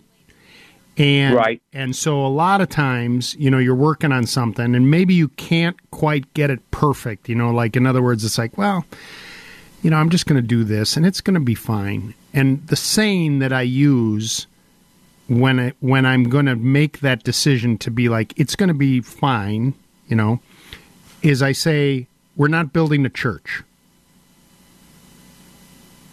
Got it? But when Yep. we're working on a church, it's got to be perfect because it's going to outlast all of us.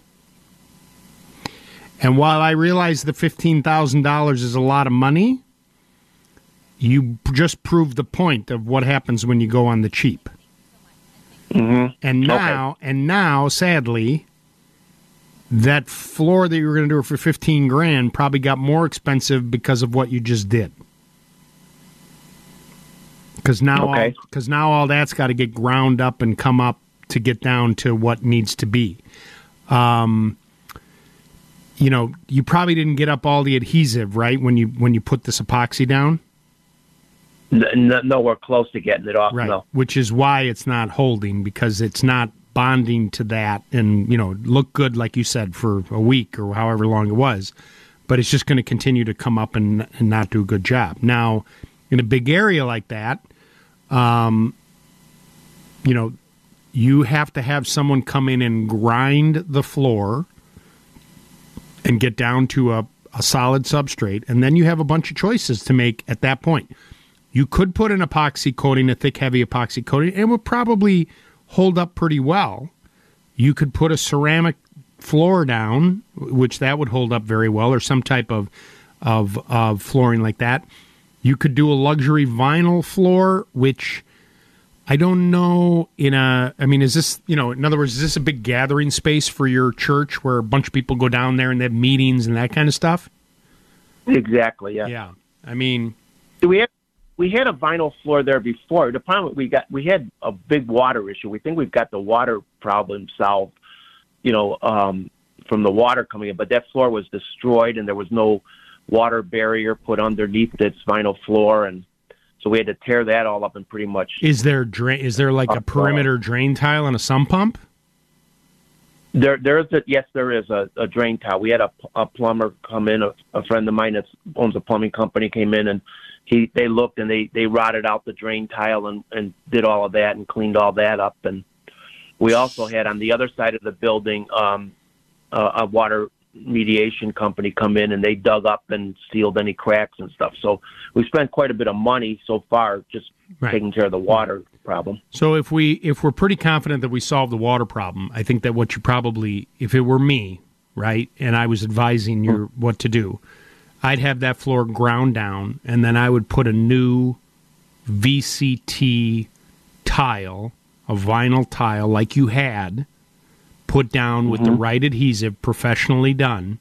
And the reason I say that is that floor can be refinished, right? And it can be recoated so that, you know, as it gets a little dingy, you know, four or five years from now, you can come in and strip it. It's what they use in, uh, it's what we have in our hardware stores, right? These VCT tiles, and they come in and they strip it, they put a new coat of, of finish on it, and the floor looks brand new. If you go with one of these commercial epoxy floors, they're good and they're durable, but when it starts to wear out, there's not much you can do other than redo it all. And if you were to damage a few tiles in a VCT, like somebody drops something or crack it, well, then you got an extra box or two, and you can pop those tiles up and put the new ones down, refinish it all, and it looks great. That's the better way to go because what are you doing? You're building a church. Gotcha. Now, are you saying B like boy, BCT? V like Victor. VCT. Okay. All right, I will take that to the the, the team and uh, tell them what information that I got from you. You got it. Good luck, but I appreciate. it. I know it's expensive, but you're building a church. It's got to be. Eight thirty-one in the morning. Um, we will. Uh, well, we'll come back. We're going to talk about getting the right tools for the job and maybe not having to invest so much. But first, this report at WGN Radio News with Dave Schwann. Whatever's making you scratch your head this weekend, Lou is here to help. We've got a problem with black mold. Got a beep in my living room. My furnace. It's humming. Just give him a call. Now back to Lou Manfredini and House Smarts Radio.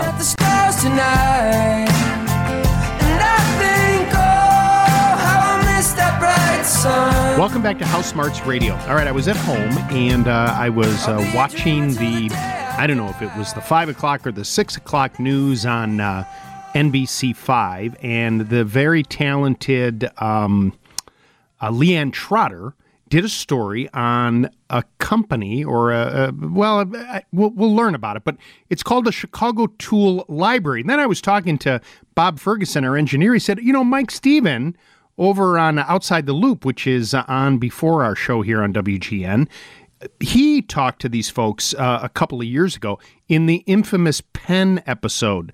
Uh, for those of you that don't know, Mike Stephen loves pens. It's like a weird uh, thing that he's got going. But uh, you can find that uh, episode as well, talking about the Chicago Tool Library and his infatuation with pens. His wife, Jenny, is a complete saint. But I digress. Uh, anyway, I found this super interesting, and I do remember a little bit about this, but I thought it would be really useful to uh, revisit this again. Joining me on the phone line is Tessa Vierk, who is the co founder of the Chicago Tool Library. Tessa, good morning, and welcome to House Smarts Radio. Thank you so much.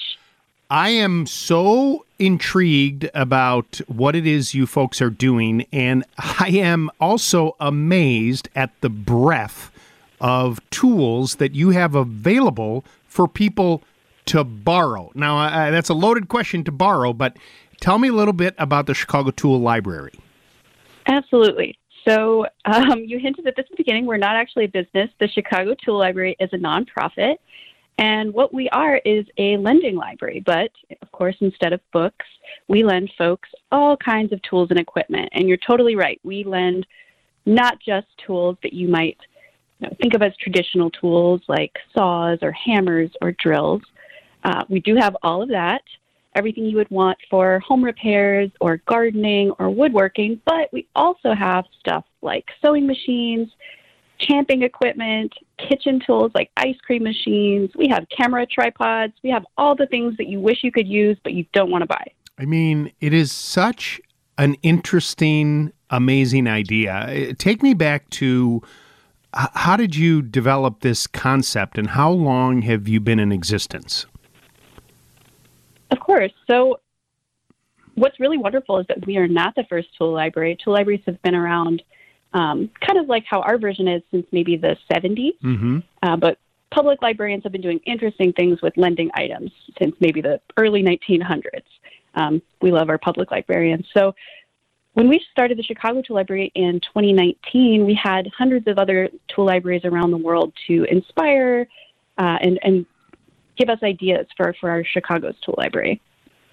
Now you're uh, so the the way it works is you become a member of the tool library, and only members can borrow the tools. Correct?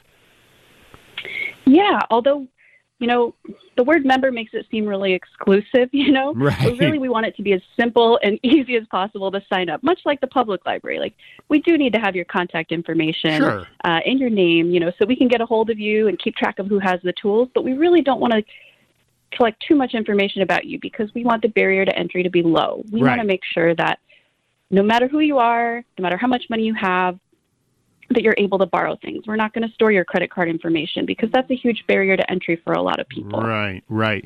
How um, how is it that you acquire uh, many of these tools? I, I spent a little bit of time on your website, and you know you have photographs of just about everything that you have available. I mean, you know, you mentioned, of course, you know, you can find a circular saw and a drill, but you know, bar clamps and uh, a, a water filter with a gravity bag, uh, extension ladders, e- even a pop up canopy, like if you wanted to go tailgating or, or go on a picnic or something like that. And many of the items, at least in the photographs, you know, are brand new in a package. How, how do you come about uh, the actual equipment that you lend out? Most of the tools that we have in the tool library have been donated by people around the Chicagoland area because, you know, I think we can all agree that all of us have at least a few things in our house that, Oh. while useful or interesting items, maybe we don't use them all the time. Oh so, my gosh, Tessa, uh, Tessa, how many people Tessa, how many hammers do you need? Because I have more hammers that I never paid for eh, myself that I could drop off like a handful of them at least. exactly. So, you know, uh, even I, I myself have donated um, a bike rack for cars Right. and a pasta maker. There's all kinds of things that people have, and they're like more than happy to bring them to this space, knowing that not only will they be able to use them, but hundreds of other families around Chicago can use them too. Right. So is it the type of thing, you know, similar to a library with a book where, um, you know, for an example, I'm going to come and borrow an extension ladder. You know, maybe someone's like, man, I really could use a, you know, I'm going to make this up, a 40 foot extension ladder. You know, I use it twice a year, and why would I buy one?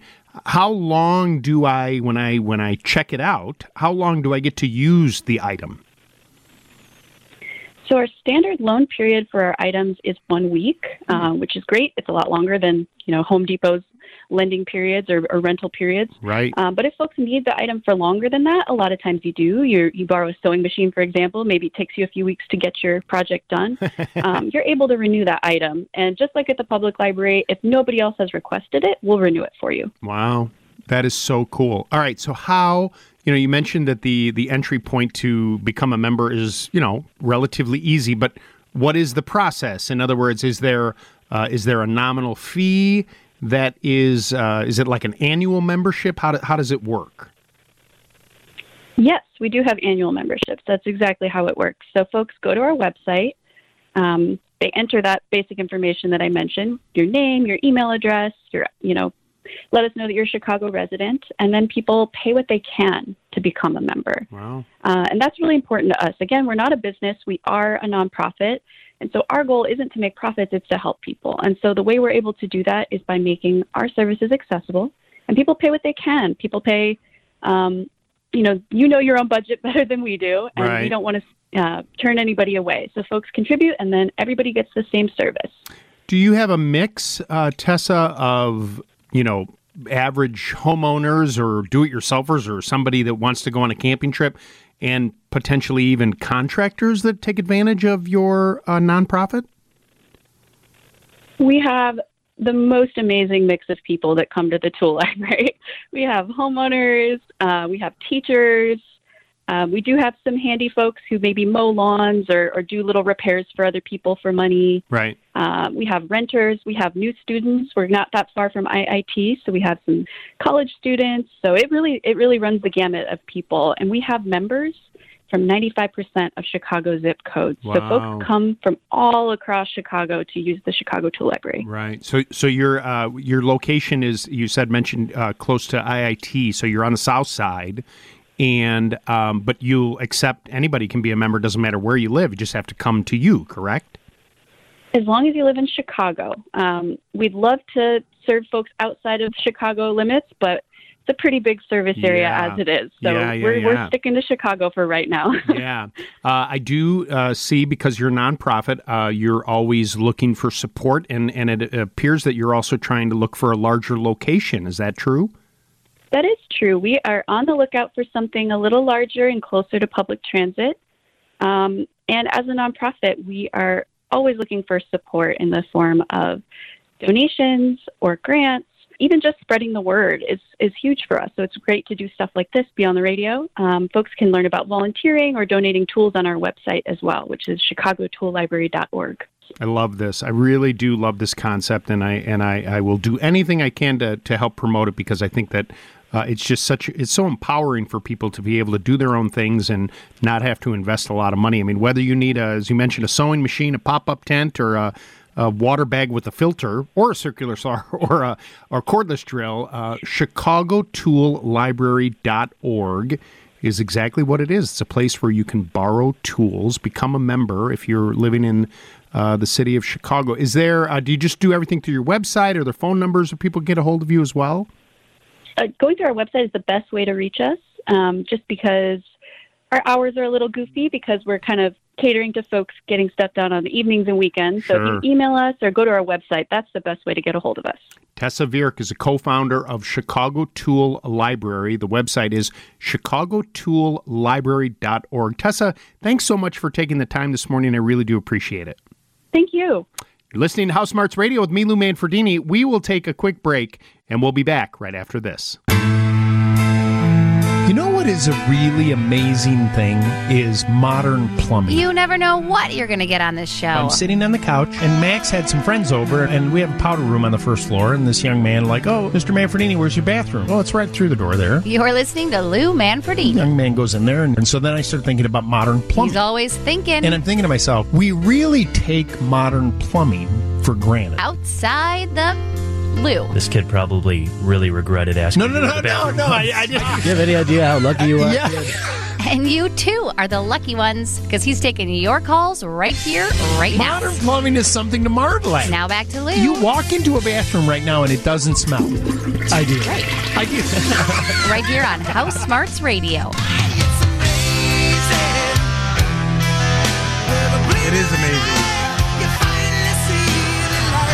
Like our New to Lou Too toilet cleaner and a squirt gun all in one. 857 557 4Lou. 857 557 4568 is our phone number. Uh, we gave uh, away earlier on the show today a four pack of tickets to the Chicago Auto Show. Uh, I have another pack of those as well. A four pack of tickets to the Chicago Auto Show, the largest auto show in North America, February 10th through the 19th at McCormick Place. Uh, you can get tickets and info at chicagoautoshow.com. But I have four a four pack of tickets for you if you are the seventh texter uh, to text to 857 5574 Lou. the uh, words Chevy, right? Because I love my Chevy. Uh, seventh texter will get that four pack uh, for sure. 857 557 4 Lou. 857 557 4568. This is Diane in Wisconsin. Diane, good morning. Good morning, Lou. Thank you for taking my call. Um, I have a problem. I've got three or four old floor lamps. Um, they're the kind that have there's three regular Edison bulbs around the center, and in the in the center of it, there's a, a great big bulb with a great big um, what do you call it? The thing that you screw in. Uh, a, great. You've got three floor Socket. socket. Okay. A great a great big socket, and I can't find any of the, of the big bulbs with the big sockets anymore. Uh, those are called old Edison bulbs, and um, they do still make those bulbs, but you probably. Where do you live in Wisconsin, Diane? West Bend. I love West Bend. Um, have you been to the hardware store? Oh, they don't have them here at our Ace here. Okay. How about is there an electrical supply store near you? I'm not sure. I'd have to look it up. Okay, because um, the so those those sockets are very, still very popular, although it's changing. But older the old Mercury outdoor fixtures that had these old Mercury bulbs, and um, they they have the bigger socket, and those bulbs should still be available. I mean, a lot of this stuff is transitioning, but I also do know that they make an adapter that you can screw into that larger socket to then get to a medium base bulb. Oh, okay. Uh, hold on, let me look. Let me. I'm almost positive. Uh, let's see. So, if I'm remembering this, uh, socket to medium base adapter. Let me just see. Yep. So it's a mogul. It's called a mogul. That's what it's called. A mogul. M O G E L. Yeah, mogul to medium, and uh, I'm sure that it's. Uh, oh, actually, you know what? Uh, I'm. If you go to the Ace Hardware website, they have it. Mogul to Oh, medium okay. base. Yeah, it's five bucks. Oh my gosh. You can. You can. Oh, that's terrific. You go go to acehardware.com and uh, and and they can even tell you if the local Ace has it. In other words, they may not have the bulb, and the kid at the store maybe have never even heard of this. It's a mogul to medium base socket reducer, four ninety nine. Mogul. I couldn't remember that. It was mogul All the base, medium sockets. reducer or adapter Reducer. or adapter. Okay.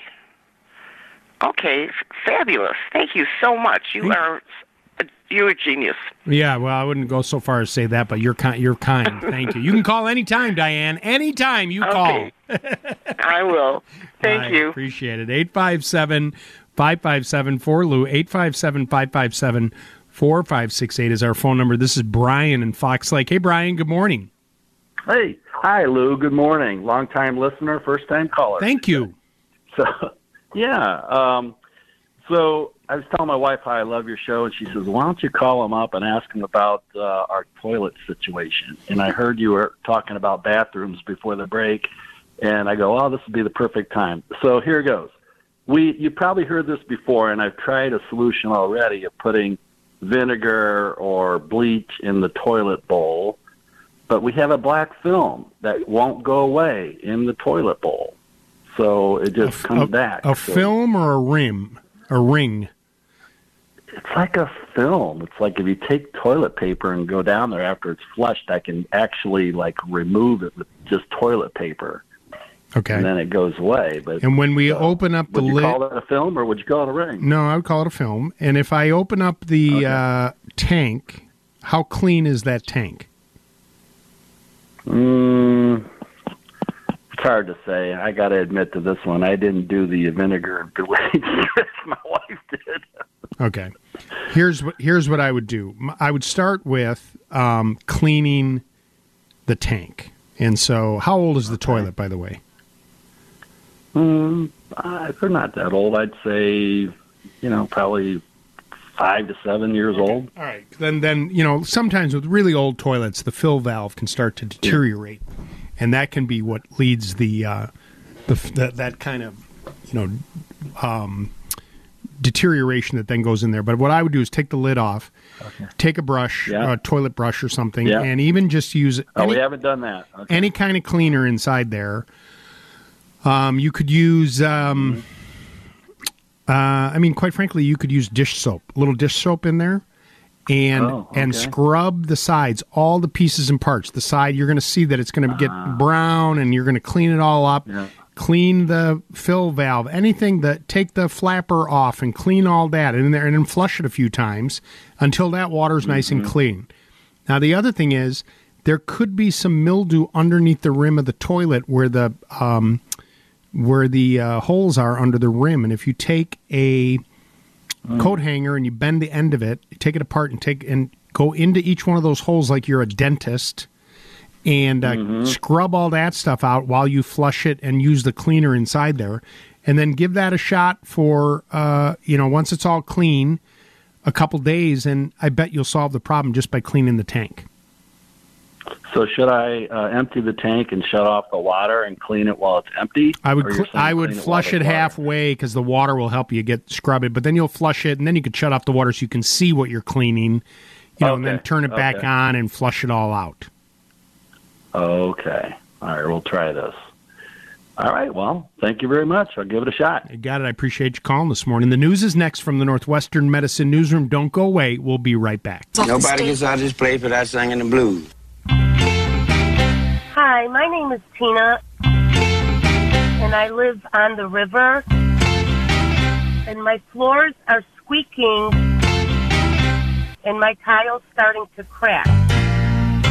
What blues do you have this Saturday morning? And it's so hard. You're in luck. Lou Manfredini's here to take your calls live all morning long. Now back to your host right here on House Smarts Radio.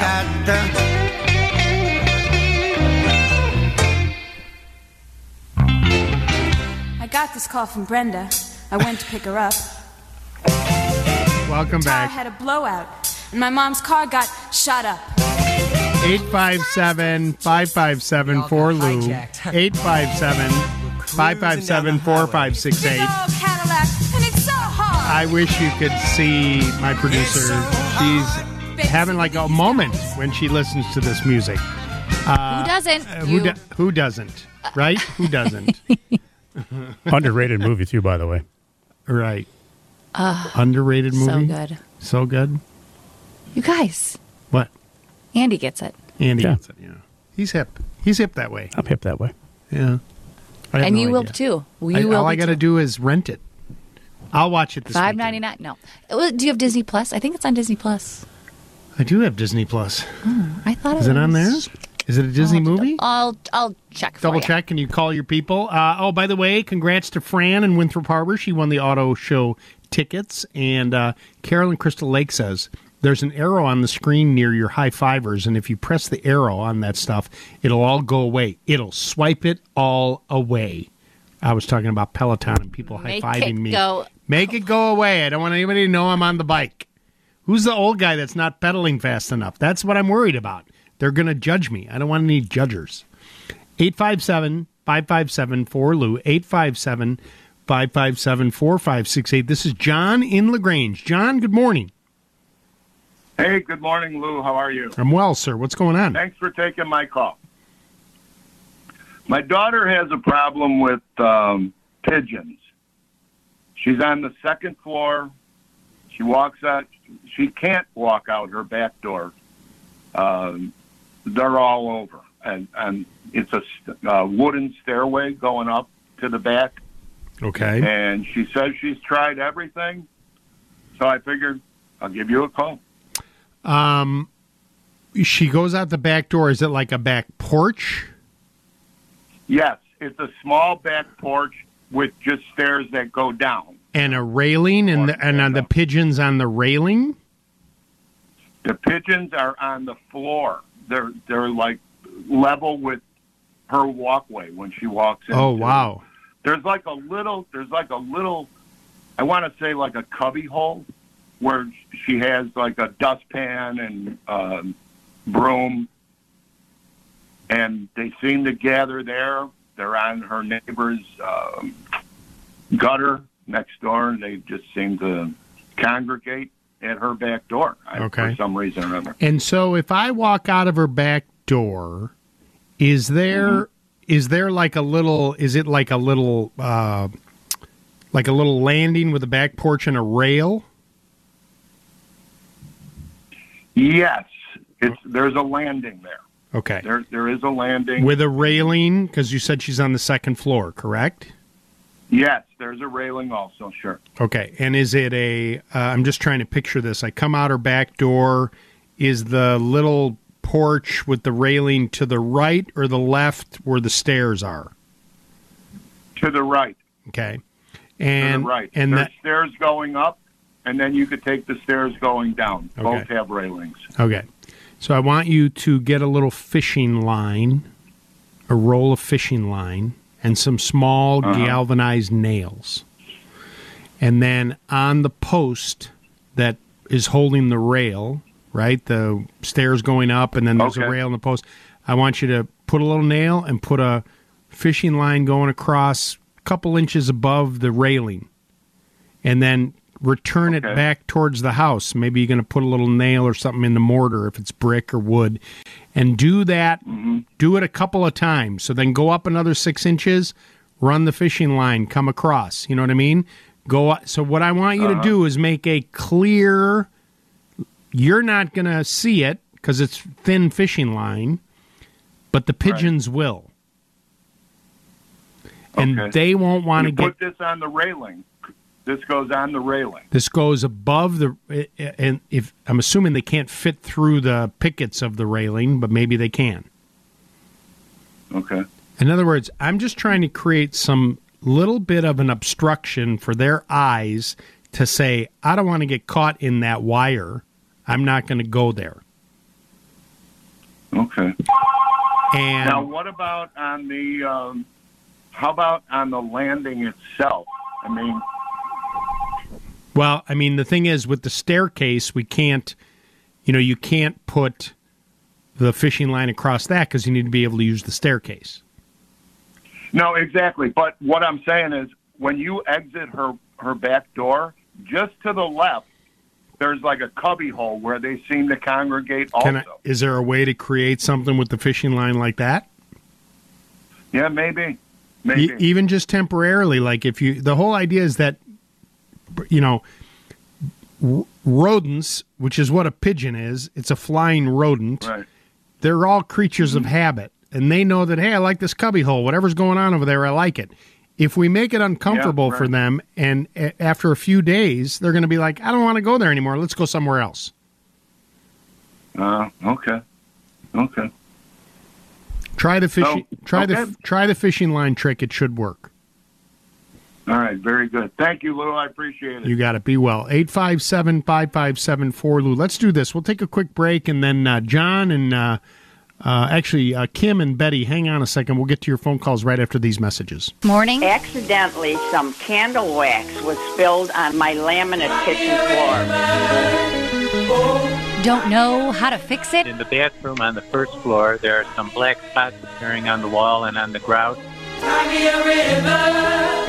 Well, I got a weird problem. Do we need to sand it? Do we need to prime it? my it? giggly pin has fallen out of my Knutton valve. Hey, hey, hey, there's no booing here. We are Lewin because it's Saturday morning and Lou Manfredini is standing by ready to help. So wipe those eyes, pick up the phone, and stay tuned in to Lou Manfredini and House Smarts Radio.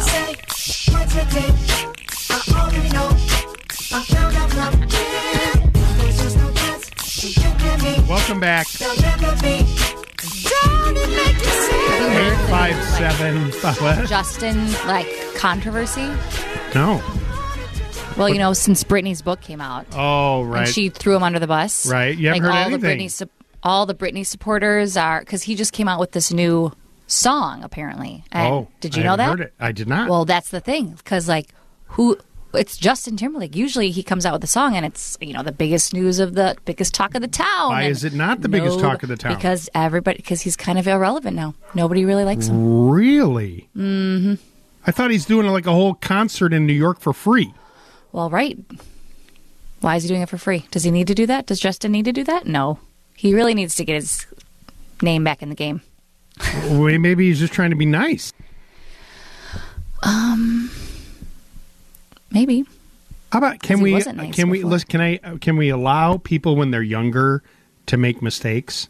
We all we all have stuff we all have things in our past in our closets that we're not necessarily proud of. How old is it Justin Timberlake now? I don't know, 43, How old was he when he was dating Britney? 23. Okay, so can can we talk about what you were doing at 23? Well, he needs to make a statement. The Britney supporters are really mad. You think he's just not shooting? he's just they are or you are? No, not me. Oh, me? Oh, uh, You love Britney. I do love Britney. 857 5574 Lou. This is Kim in Chicago. Hi, Kim. Hey! Hi! Can you hear me? I can hear you just fine. Oh, thank you so much for taking my call. I'm so excited to talk to you. How may I help you? Uh, I'll hurry up. Um, so we rent an apartment, and our bathtub is not draining, or it's draining really slowly. And um, our landlord's busy or not really responsive right now. And I'm just wondering if there's anything that we can do on our own to fix it. We tried plunging it once, and then just a bunch of crap came up. So I'm like, now we're not draining and we're standing in filth. So I just wondered if there's, and then I heard the tool library, and I'm like, should we be trying to do this? But neither one of us really know what we're doing. Okay. So So let me ask you this: The- it's a tub. Yeah. Okay. And is there a stopper in the tub, or no? Uh, no. Okay. But that's another part of the question. So, you know, in the hole that the water goes down, the drain, Yeah. there's like, I don't know if it's old, but it looks like there's a, a silver part that sticks up. Mhm. So I often can't f- find a lint catcher that will go over that. Right. Right. Okay. First of all, when you look down in that drain, um, there's probably full of hair, which is the number one thing in the. And if you were to take a pair of like little pinchers, pliers, or do you, or you, actually, do you have any tweezers? Yeah, but we don't see anything. Okay, that's good. All right. So here's two things I want you to try. The plunging, the plunging should work, but you have to cover the overflow vent with a damp rag. Now, do you live in your apartment with somebody? Yes, husband. Husband. Have your husband or you take a damp washcloth and where that silver overflow is on the tub, you know, the thing in front of the drain below the faucet. Below. When you're standing Oh, in the like- shower and you're stare, Yeah. you know, and you're looking where the drain is, up on the side of the tub, there's like a silver thing that maybe has a lever or used to have a lever, but it's like a silver plate on the tub. Okay, okay. Okay. Underneath there, there's some holes. The reason those Okay. are there is if you overfill the tub, it would drain it and go. When you're plunging, if you don't cover those holes, the plunging doesn't do anything. Okay, so the plunge, but the plate has nothing to do with the crap coming back up, right? It does because we want the crap coming back up. So here's what I want you to do. Since you said you're not super handy, in a perfect world, you'd take that cover off and jam a rag in that pipe. But since you said that's not what you want to do, take a damp rag and then Okay. with your fingers, you're going to cover that vent with a hand and you're going to hold your fingers on the bottom to plug those holes. Okay? Got it. Got it. While you're Uh-huh. you're holding that or your husband's holding that, someone else is going to plunge. Put some water in the tub and plunge back and fat and even more crap is going to come up.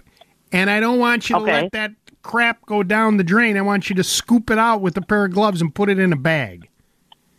Okay. Cuz you're going to throw it away. Okay. See if that works. Okay, now if that works, Okay. we're golden. You don't have to do anything else. If you would like to try something that will dissolve it, one of my favorite products, it's called Insta Flow. Okay. Are you holding up traffic in your in the car with your? Where are you turning? Me? Yeah, you're going left. No, are you going I'm, left or right? I'm in front of the Y parked illegally. No, Oh, no. we got our the fla- blinkers are on. Flashes are on. Good. I like that. I like that. Illegally parked while you talk to me on House Smarts Radio. I love that. Um, so, um, InstaFlow, it comes in these chips. Okay. So, what you're going to do is you're going to run some hot water in the drain and warm up the drain. Okay. And Okay. it's going to slowly drain a little bit. Then, once the water drains down, you're going to pour these chips over the drain and it's going to make like a little pile. Prior to that, you're going to boil a quart of water in a saucepan. Okay. You're going to carefully walk over with the boiling water, and with the pile of chips, you're going to pour the boiling water over the chips.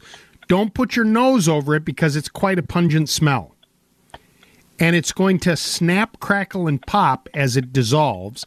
You're going to let it sit in that drain for 90 seconds, and then you're going to pour the rest of the boiling water down and run the hot water, and it's you'll never have to call your landlord again. Wow. But you think I should do the other thing first? Yeah, because then you can probably solve it like that. If you pull all that, as you put it, crap out of there, it should work.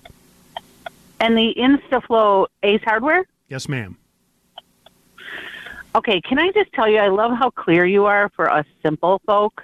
Thank you so much.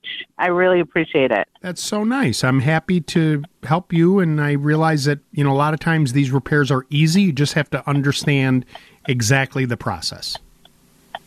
Okay, I'm going to try it. All right, Thank be- you so much. Be careful. Follow the label instructions before you do that. I like that. That's very nice. That's a nice lady. I don't. I, don't- I mean, I, I- you know, uh, I was So talking. nice. No, no, but I was talking to somebody. You know, sometimes we get these callers, and you'll even say to me, like, "Oh, you're so patient," right? And um, and I just I realize that so much of stuff that we do in our homes, and you and I have talked about this. You know, when you have stuff that you'll ask me questions about, you just got to understand how it works, and there's a lot you can do yourself. I am the first person to tell you that a lot of times you need professional help. There's areas where you need pros to come in and do the work. Absolutely 100%. But, you know, a situation like this woman, you know, the, her, her land, well, I mean, if I was your landlord, I would be there to fix it because I'm very responsive. But if you want to do that, you can do that yourself. And sometimes, like the plunging, nobody knows that that overflow valve, you're plunging away and the air is just shooting out of there. And you're like, why isn't this working? Well, you're not directing the pressure where it needs to go. And it's just that one little tip that you're like, huh. You know, I told you the story that years ago when we sold uh, a house that we were living in, the day before the closing, the oven stopped working, the double oven that was only like five years old. And I called, and the ice maker. So we, of course, we have to get this fixed. So uh, it was the app uh, called Apple Appliance. They came and they brought the new ice maker, and you know it was I didn't have time to do it because whatever everything's going on. And the guy goes, uh, "Are you going to be home?" Yeah, because I'm going to need help pulling that double oven out. I go, "Sure." So he comes and you know it's heavy, and we pull this thing out, and he looks at it and he goes, "Click," and he hits this reset button, and it goes back on. I go, "That's it," and he looks at me, and goes, "Now you know." right? And you've never forgotten it. No way, Jose. no way have I forgotten that.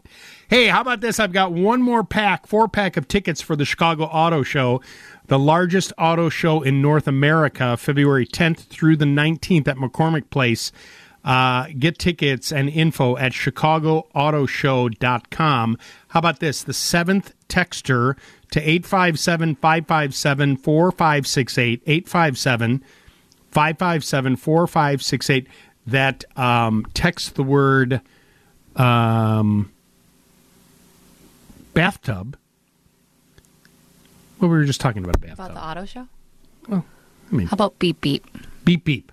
The seventh beep beep. The uh, the seventh texter eight five seven five five seven for Lou to text the word beep beep. The words beep beep will win the four pack of tickets. It's nine thirty in the morning. We need to head into the WGN Radio newsroom and check in with Dave Schwan. Time for Just Text Me. How do you do this? Maybe it's your fingernails. It's easy, look. It's that easy. And send. Now back to your host, Lou Manfredini and House Smarts Radio.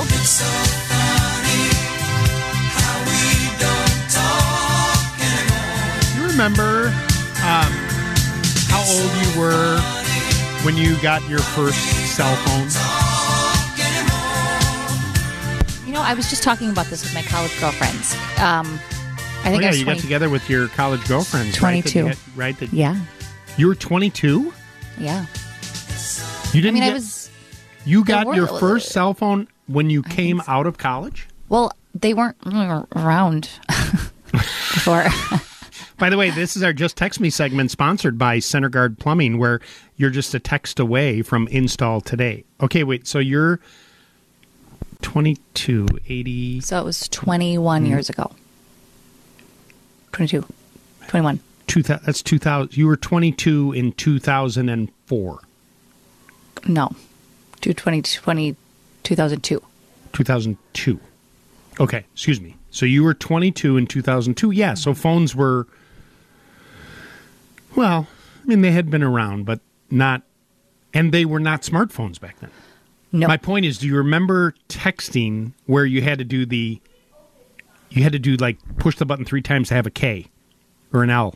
Oh, y- Right? Yes. Do you remember Until that? I got my sidekick. Do you remember the sidekicks? The That was like the first. The flipped smo- up, right? That had the, Yeah, but it it was wasn't a smartphone. It was, uh, But it had a keyboard. That was It like had a first- keyboard, But yes, right. I remember when you had to be like, Yeah. A A B B A B C. Yeah, I used to have this. I remember I had this little Nokia phone. They made this tiny little phone that is kind of ironic for a guy with these meat hooks that I have for hands. That I mean, literally, I could wrap my hands around this phone twice. And when you would text people, you were like, uh, t- t- t- you know what? It wasn't. You still called people then. You didn't text as much. But once they did the keyboards, you were golden. Ooh, like a BlackBerry. Remember the Blackberries Uh-huh. too? Yeah. Oh, those were real Yeah, yeah, yeah. highbrow. Yeah. I remember I had a type of cell phone. I can't remember what it was. Maybe it was a Blackberry. It had a screen, and the keyboard was on the screen, but the screen clicked. So the screen, not like, an, you know how where the iPhone, the screen is uh, part of the phone, you know, it's all touch. This, when you would hit it, you had you felt the screen move that you made the clicking. Both Mary Beth and I had that phone. I think it was a BlackBerry. I think it was a BlackBerry. Yeah. Yeah. Yeah. Anyway, no matter how you text us, and no matter where you text us from, this is our Just Text Me segment sponsored by Center Guard Plumbing. What do you got for me? All right, Lou, there is a strong metallic smell coming from the floor register in the back bedroom of a raised ranch. We had the furnace inspected, no problem was found. The smell smell when both furnace or air conditioner are running. Where could this nasty smell be coming from? Just in one bedroom.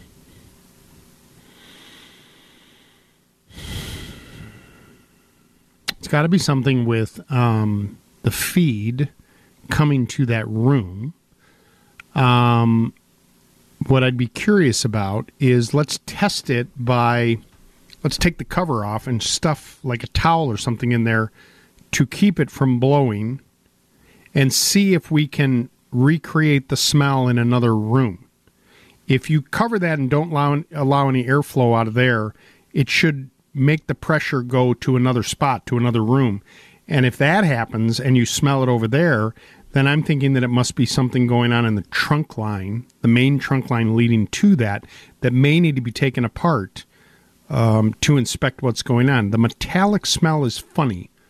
I'm not quite sure. All I can think of is that if it's a raised ranch, if those, if the ductwork is in the ground, it could be that the that it's deteriorated and it has water in it, and that when it flows, it's picking up that smell, and that's the odor you're getting. So.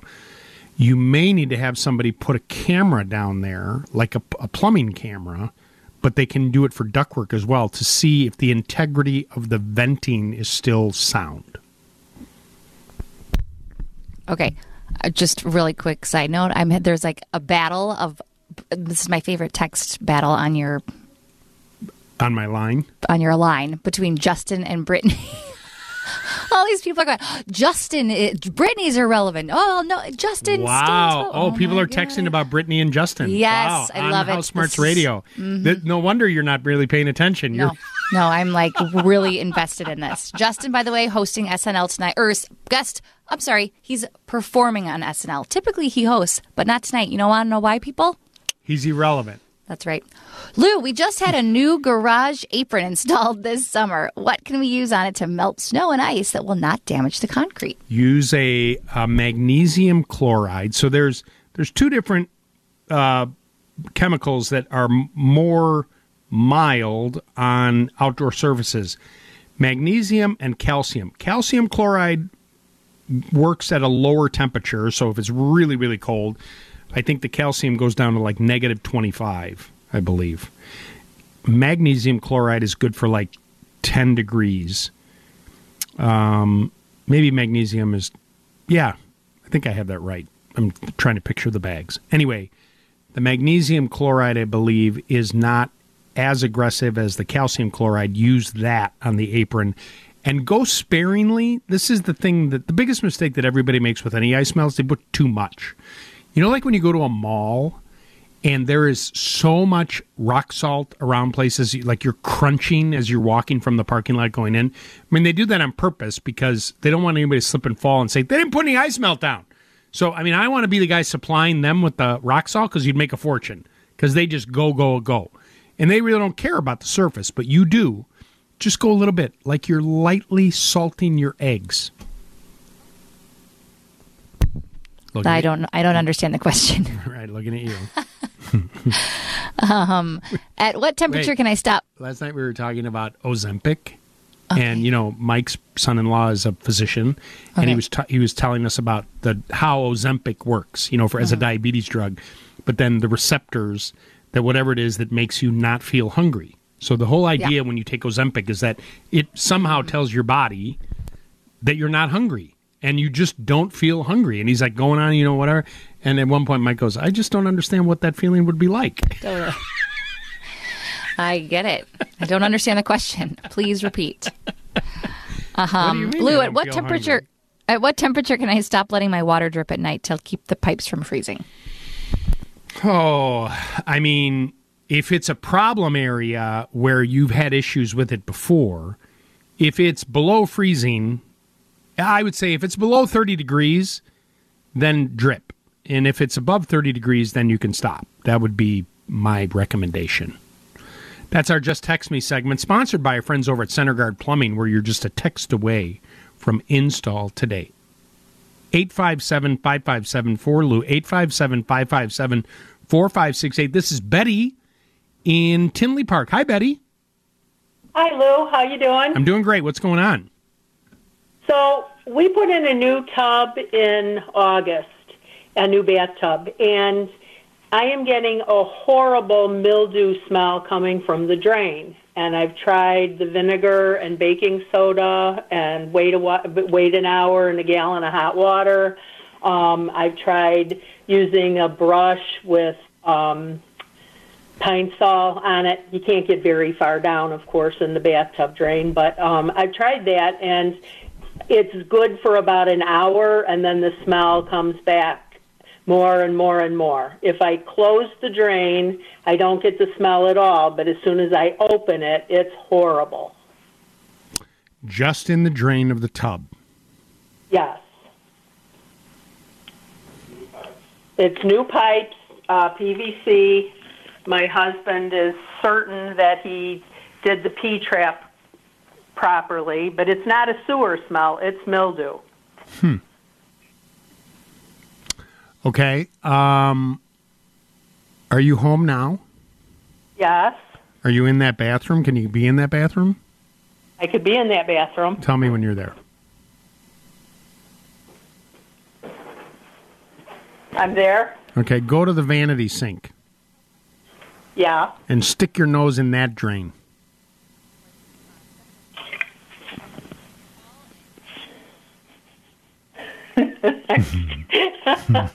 well, I wish I was an elephant and had a nose that went down farther, It's but like it's like my favorite speed joke from John. The one that I want to win. Yes. The, the one that when I, I want to. You know the joke about the elephant. The elephant Yep. sees the naked man in the forest. He says it's cute, but can it pick up peanuts? That's a funny joke. It is. Um, no, I'm not smelling it down there. Okay. Um, uh, I'm having my own little show in my head. Anyway, uh, uh, the overflow on the uh, the overflow on the tub. Yeah. Have we taken that apart yet? Yeah. And have we put the brush and the pine sol down there? Um, yeah, it doesn't work very well because it's kind of a flat. And this tub is a first floor tub or a second floor tub? Second. So there's no, I mean, to your point, if your husband did all this and did the P trap right, nothing's leaking. Right, nothing's leaking. Yeah, the mildew- No, we'd have water in the ceiling in the family. Correct. Right, it. right, right, right. And you're not having any of that. So then we know the P. So in it, like you said, it's not a sewer smell; it's a mildew smell. Yes. Um, I have to believe that. Well, we need a we need a more flexible brush, and I think you need to come at it from. You know, the thing is the that smell. You got to get to the trap and clean that pipe that's there. Does this bathroom get used a lot? Yes. No, it doesn't make any sense. Have we changed soap or shampoo or anything like that? No. No. Um, okay. Take the overflow off, and we need a more flexible, longer brush to get down, you know, because that'll take you to the trap. That that overflow leads you right to the trap. And then that that waste and vent from the tub is that horizontal pipe. There's a T right there. And any of that odor, if it's not a sewer smell, is from the P trap up. And it could be it could be something with one of the rubber washers. Uh, your husband's there. Did that? Is the drain assembly a brass assembly or plastic? Uh, P- PVC, but it's a slit. It's not the round one. You know, it's a new Kohler. Got it. Okay. Um, you got to clean those pipes and see there's something in there that is causing that smell. And if it's not sewer, it's got to be in those pipes. That's all I can think of. And what product uh, besides baking soda or? I would just, I would, I, I would use pine sol, but I would use a brush that can get you all the way to that trap. Since you put it together, right? You understand how it all works, and you know where you got to go, and so you just got to find the right brush uh, that can get in there and clean it. Um, they make a dryer brush, you know, for uh, c- um, for cleaning dryer vents. That's on a flexible. It has a flexible um, shaft, and those. I bet I could get that at my neighborhood eighth Well, floor. but hear but hear me out.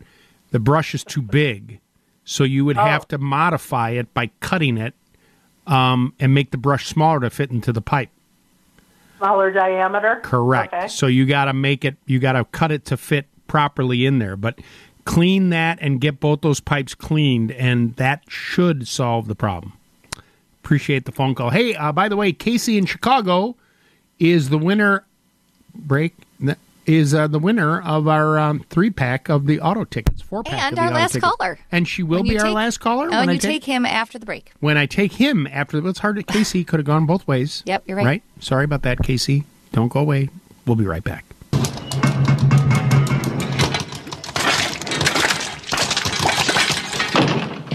What was that? All I did was turn on the water. That doesn't sound good. Okay, so the plumbing's not perfect. We'll get it fixed. It's not the end of the world. You're tuned in to Lou. He's standing by, ready to help. So let's get to it. Now back to your host, right here on House Smarts Radio. Bam lamb, whoa, Black Betty. Bam lamb, Black Betty had a child.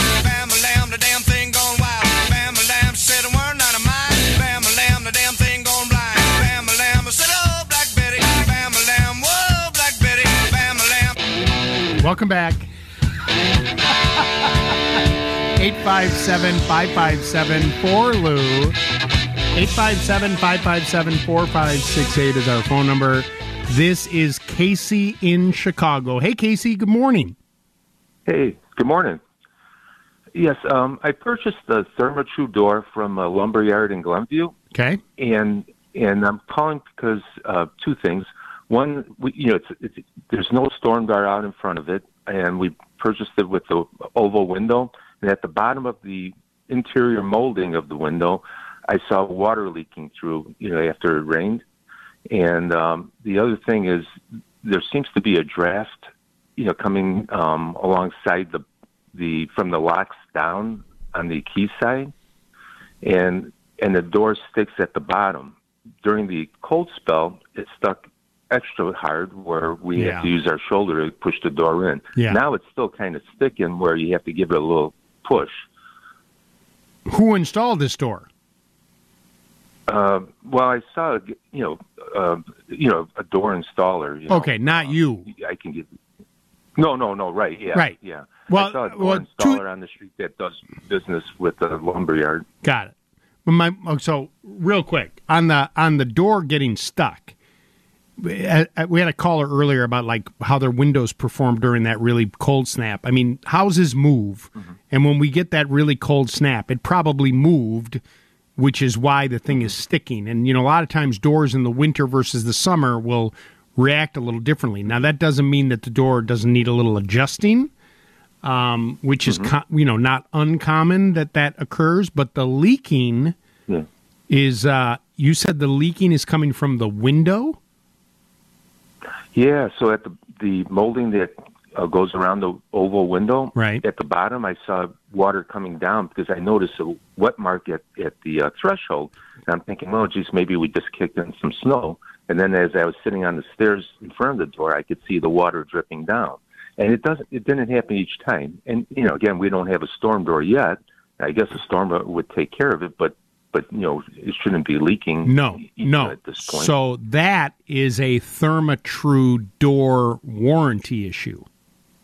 Mm-hmm. That door shouldn't leak from the window. Right. And so, you know, the way that uh, is it a fiberglass door?